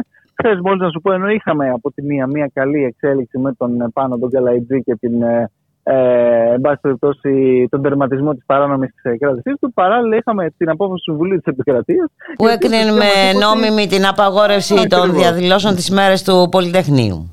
Ακριβώς, μας είπε ότι όλα καλώς γίνανε, συνταγματικά γίνανε. Ε, μπορεί να ε, ήταν λόγοι, πάντα συντρέχουν κάποιοι λόγοι. Τότε ε, ήταν ναι, ναι. οι λόγοι υγείας. Ε, ε, την επόμενη φορά θα συντρέχει κάποιος άλλος ε, λόγος έκτακτης Έτσι. ανάγκης, ε, ασφάλειας, δεν ξέρω και εγώ τι. Ναι. Ε, ναι. Του, τους οποίους βέβαια λόγους υγείας του Μπούλικα ακόμα και τότε τελικά η Επιτροπή δεν τους επικαλέστηκε ποτέ όπως είχαμε δει στο τέλος της μέρας. Ακριβώς και, και, και, βλέπουμε πώς λειτουργήσε όλο αυτό. Νομίζω ότι μετά από δύο χρόνια μπορούμε να βγάλουμε τα συμπεράσματά μας. Κάποια στιγμή να μιλήσουμε και γι' αυτό και να μην ξεχνάμε ότι τα σχολεία ε, ετοιμάζονται να, ανοίγουν, να ανοίξουν έτσι με ατομική ευθύνη. Πάντα, πάντα. Ε, έτσι, καμία πρόβλεψη για μάσκες καμία προ, πρόβλεψη για self-test κτλ. κτλ. Λοιπόν, άμα θέλετε και ανησυχείτε για την υγεία σας ε, κάντε και ένα τεστ ρε παιδί Εντάξει, φο, φοράτε και καμιά μάσκα. Ε, ανα, αναλάβετε τις ευθύνες σας, ε, Ναι, αναλάβετε τις ευθύνες σας. Δεν μας είπαν όμως το ίδιο όταν απαγόρευσαν την κυκλοφορία και με, ναι, ναι. Ε, μας υποχρέωναν να στείλουμε SMS για το που θα ναι. πάμε και πότε θα βγούμε. Έτσι, τότε δεν υπήρχε ατομική ευθύνη. Μάλιστα. Ε, Πάντως, πολύ να, να πούμε και κάτι επίσης, ε, λίγο επειδή υπάρχει κυκλοφορεί και ένα, μια ψεύτικη είδηση. Ε, Κάποιος ο οποίος προφανώς ενδεχομένως κάποιο δεξιό, ακροδεξιό τρόλο της κυβέρνησης έστειλε ένα λογαριασμό ίδιο με του κρίζανα του Αρσένη και έβγαλε ένα tweet ότι τα είχα μου δείχνει να αποχωρεί από, τη, από το ΜΕΡΑ25 και το στο οποίο τύμπησαν βέβαια και κάποιοι συναδελφοί σου. Να, να πούμε εδώ ότι έχει βγάλει στον επίσημο λογαριασμό του ότι πρόκειται για ένα προφανώς τεράστιο ψέμα, δεν ισχύει κάτι τέτοιο. Το λέω ξέρεις, σε περίπτωση που ενδεχομένως το, το έχουν δει, το έχουν ακούσει και οι ακροάτριές μας, να, να ξέρουν πως προφανώς δεν ισχύει κάτι τέτοιο. Πρόκειται ε, για ένα fake news, το οποίο κάποιοι πρόθυμοι προσπάθησαν να, να διακινήσουν ε, για ευνόητους λόγους. Ενδεχομένως, επειδή και εδώ αυτές τις μέρες συγκρούεται έντονα ο Κρήτονας με τον ε, κύριο Γεωργιάδη για τα της, ε, των ναυπηγείων, μπορεί και αυτό να εντάσσεται και σε αυτή την ε, γνωστή προσπάθεια αποδόμησης τους καθενό μας. Δεν, δεν θα σταματήσουμε προφανώς από τέτοιες γελίες επίτηδε, αλλά καλό είναι να μπαίνουν τα πράγματα στη θέση. Στη θέση τους. Καλώ έκανες λοιπόν και το διευκρίνησες. Να σε ευχαριστήσω πάρα πολύ. Ε, και ελπίζω να τα πούμε αύριο. Βεβαίως. Από, από κοντά. Από κοντά. να είσαι καλά. Γεια χαρά. Και ήρθε η ώρα να σας αποχαιρετήσουμε, να σας ευχηθούμε, να είστε όλες και όλοι καλά. Καλώς εχόταν των πραγμάτων, πάντα. Θα τα ξαναπούμε αύριο στη μία το μεσημέρι. Γεια χαρά. Στο περιάλι το κρύφο κι άσπρο σαν περιστέρι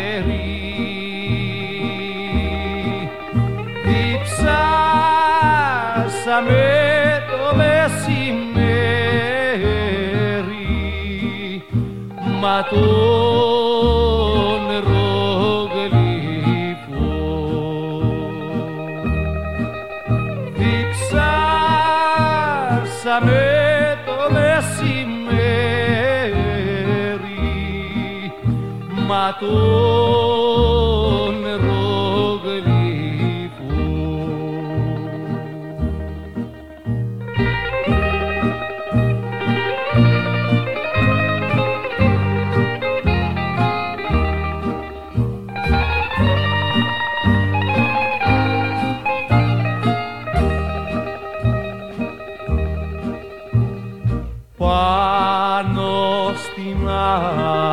άμμο τη ξανθή γράψαμε το όνομα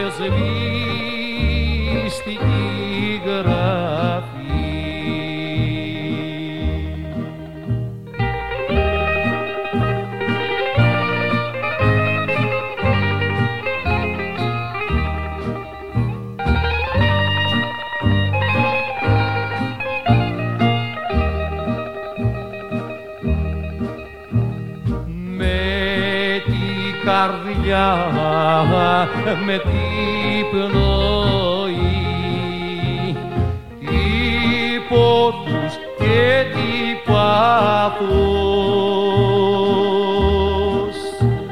Πήραμε τη ζωή μας λάθος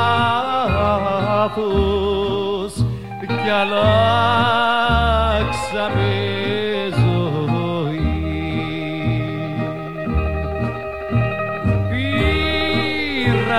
Πήραμε τη ζωή μας λάθος. Κι αλλάξαμε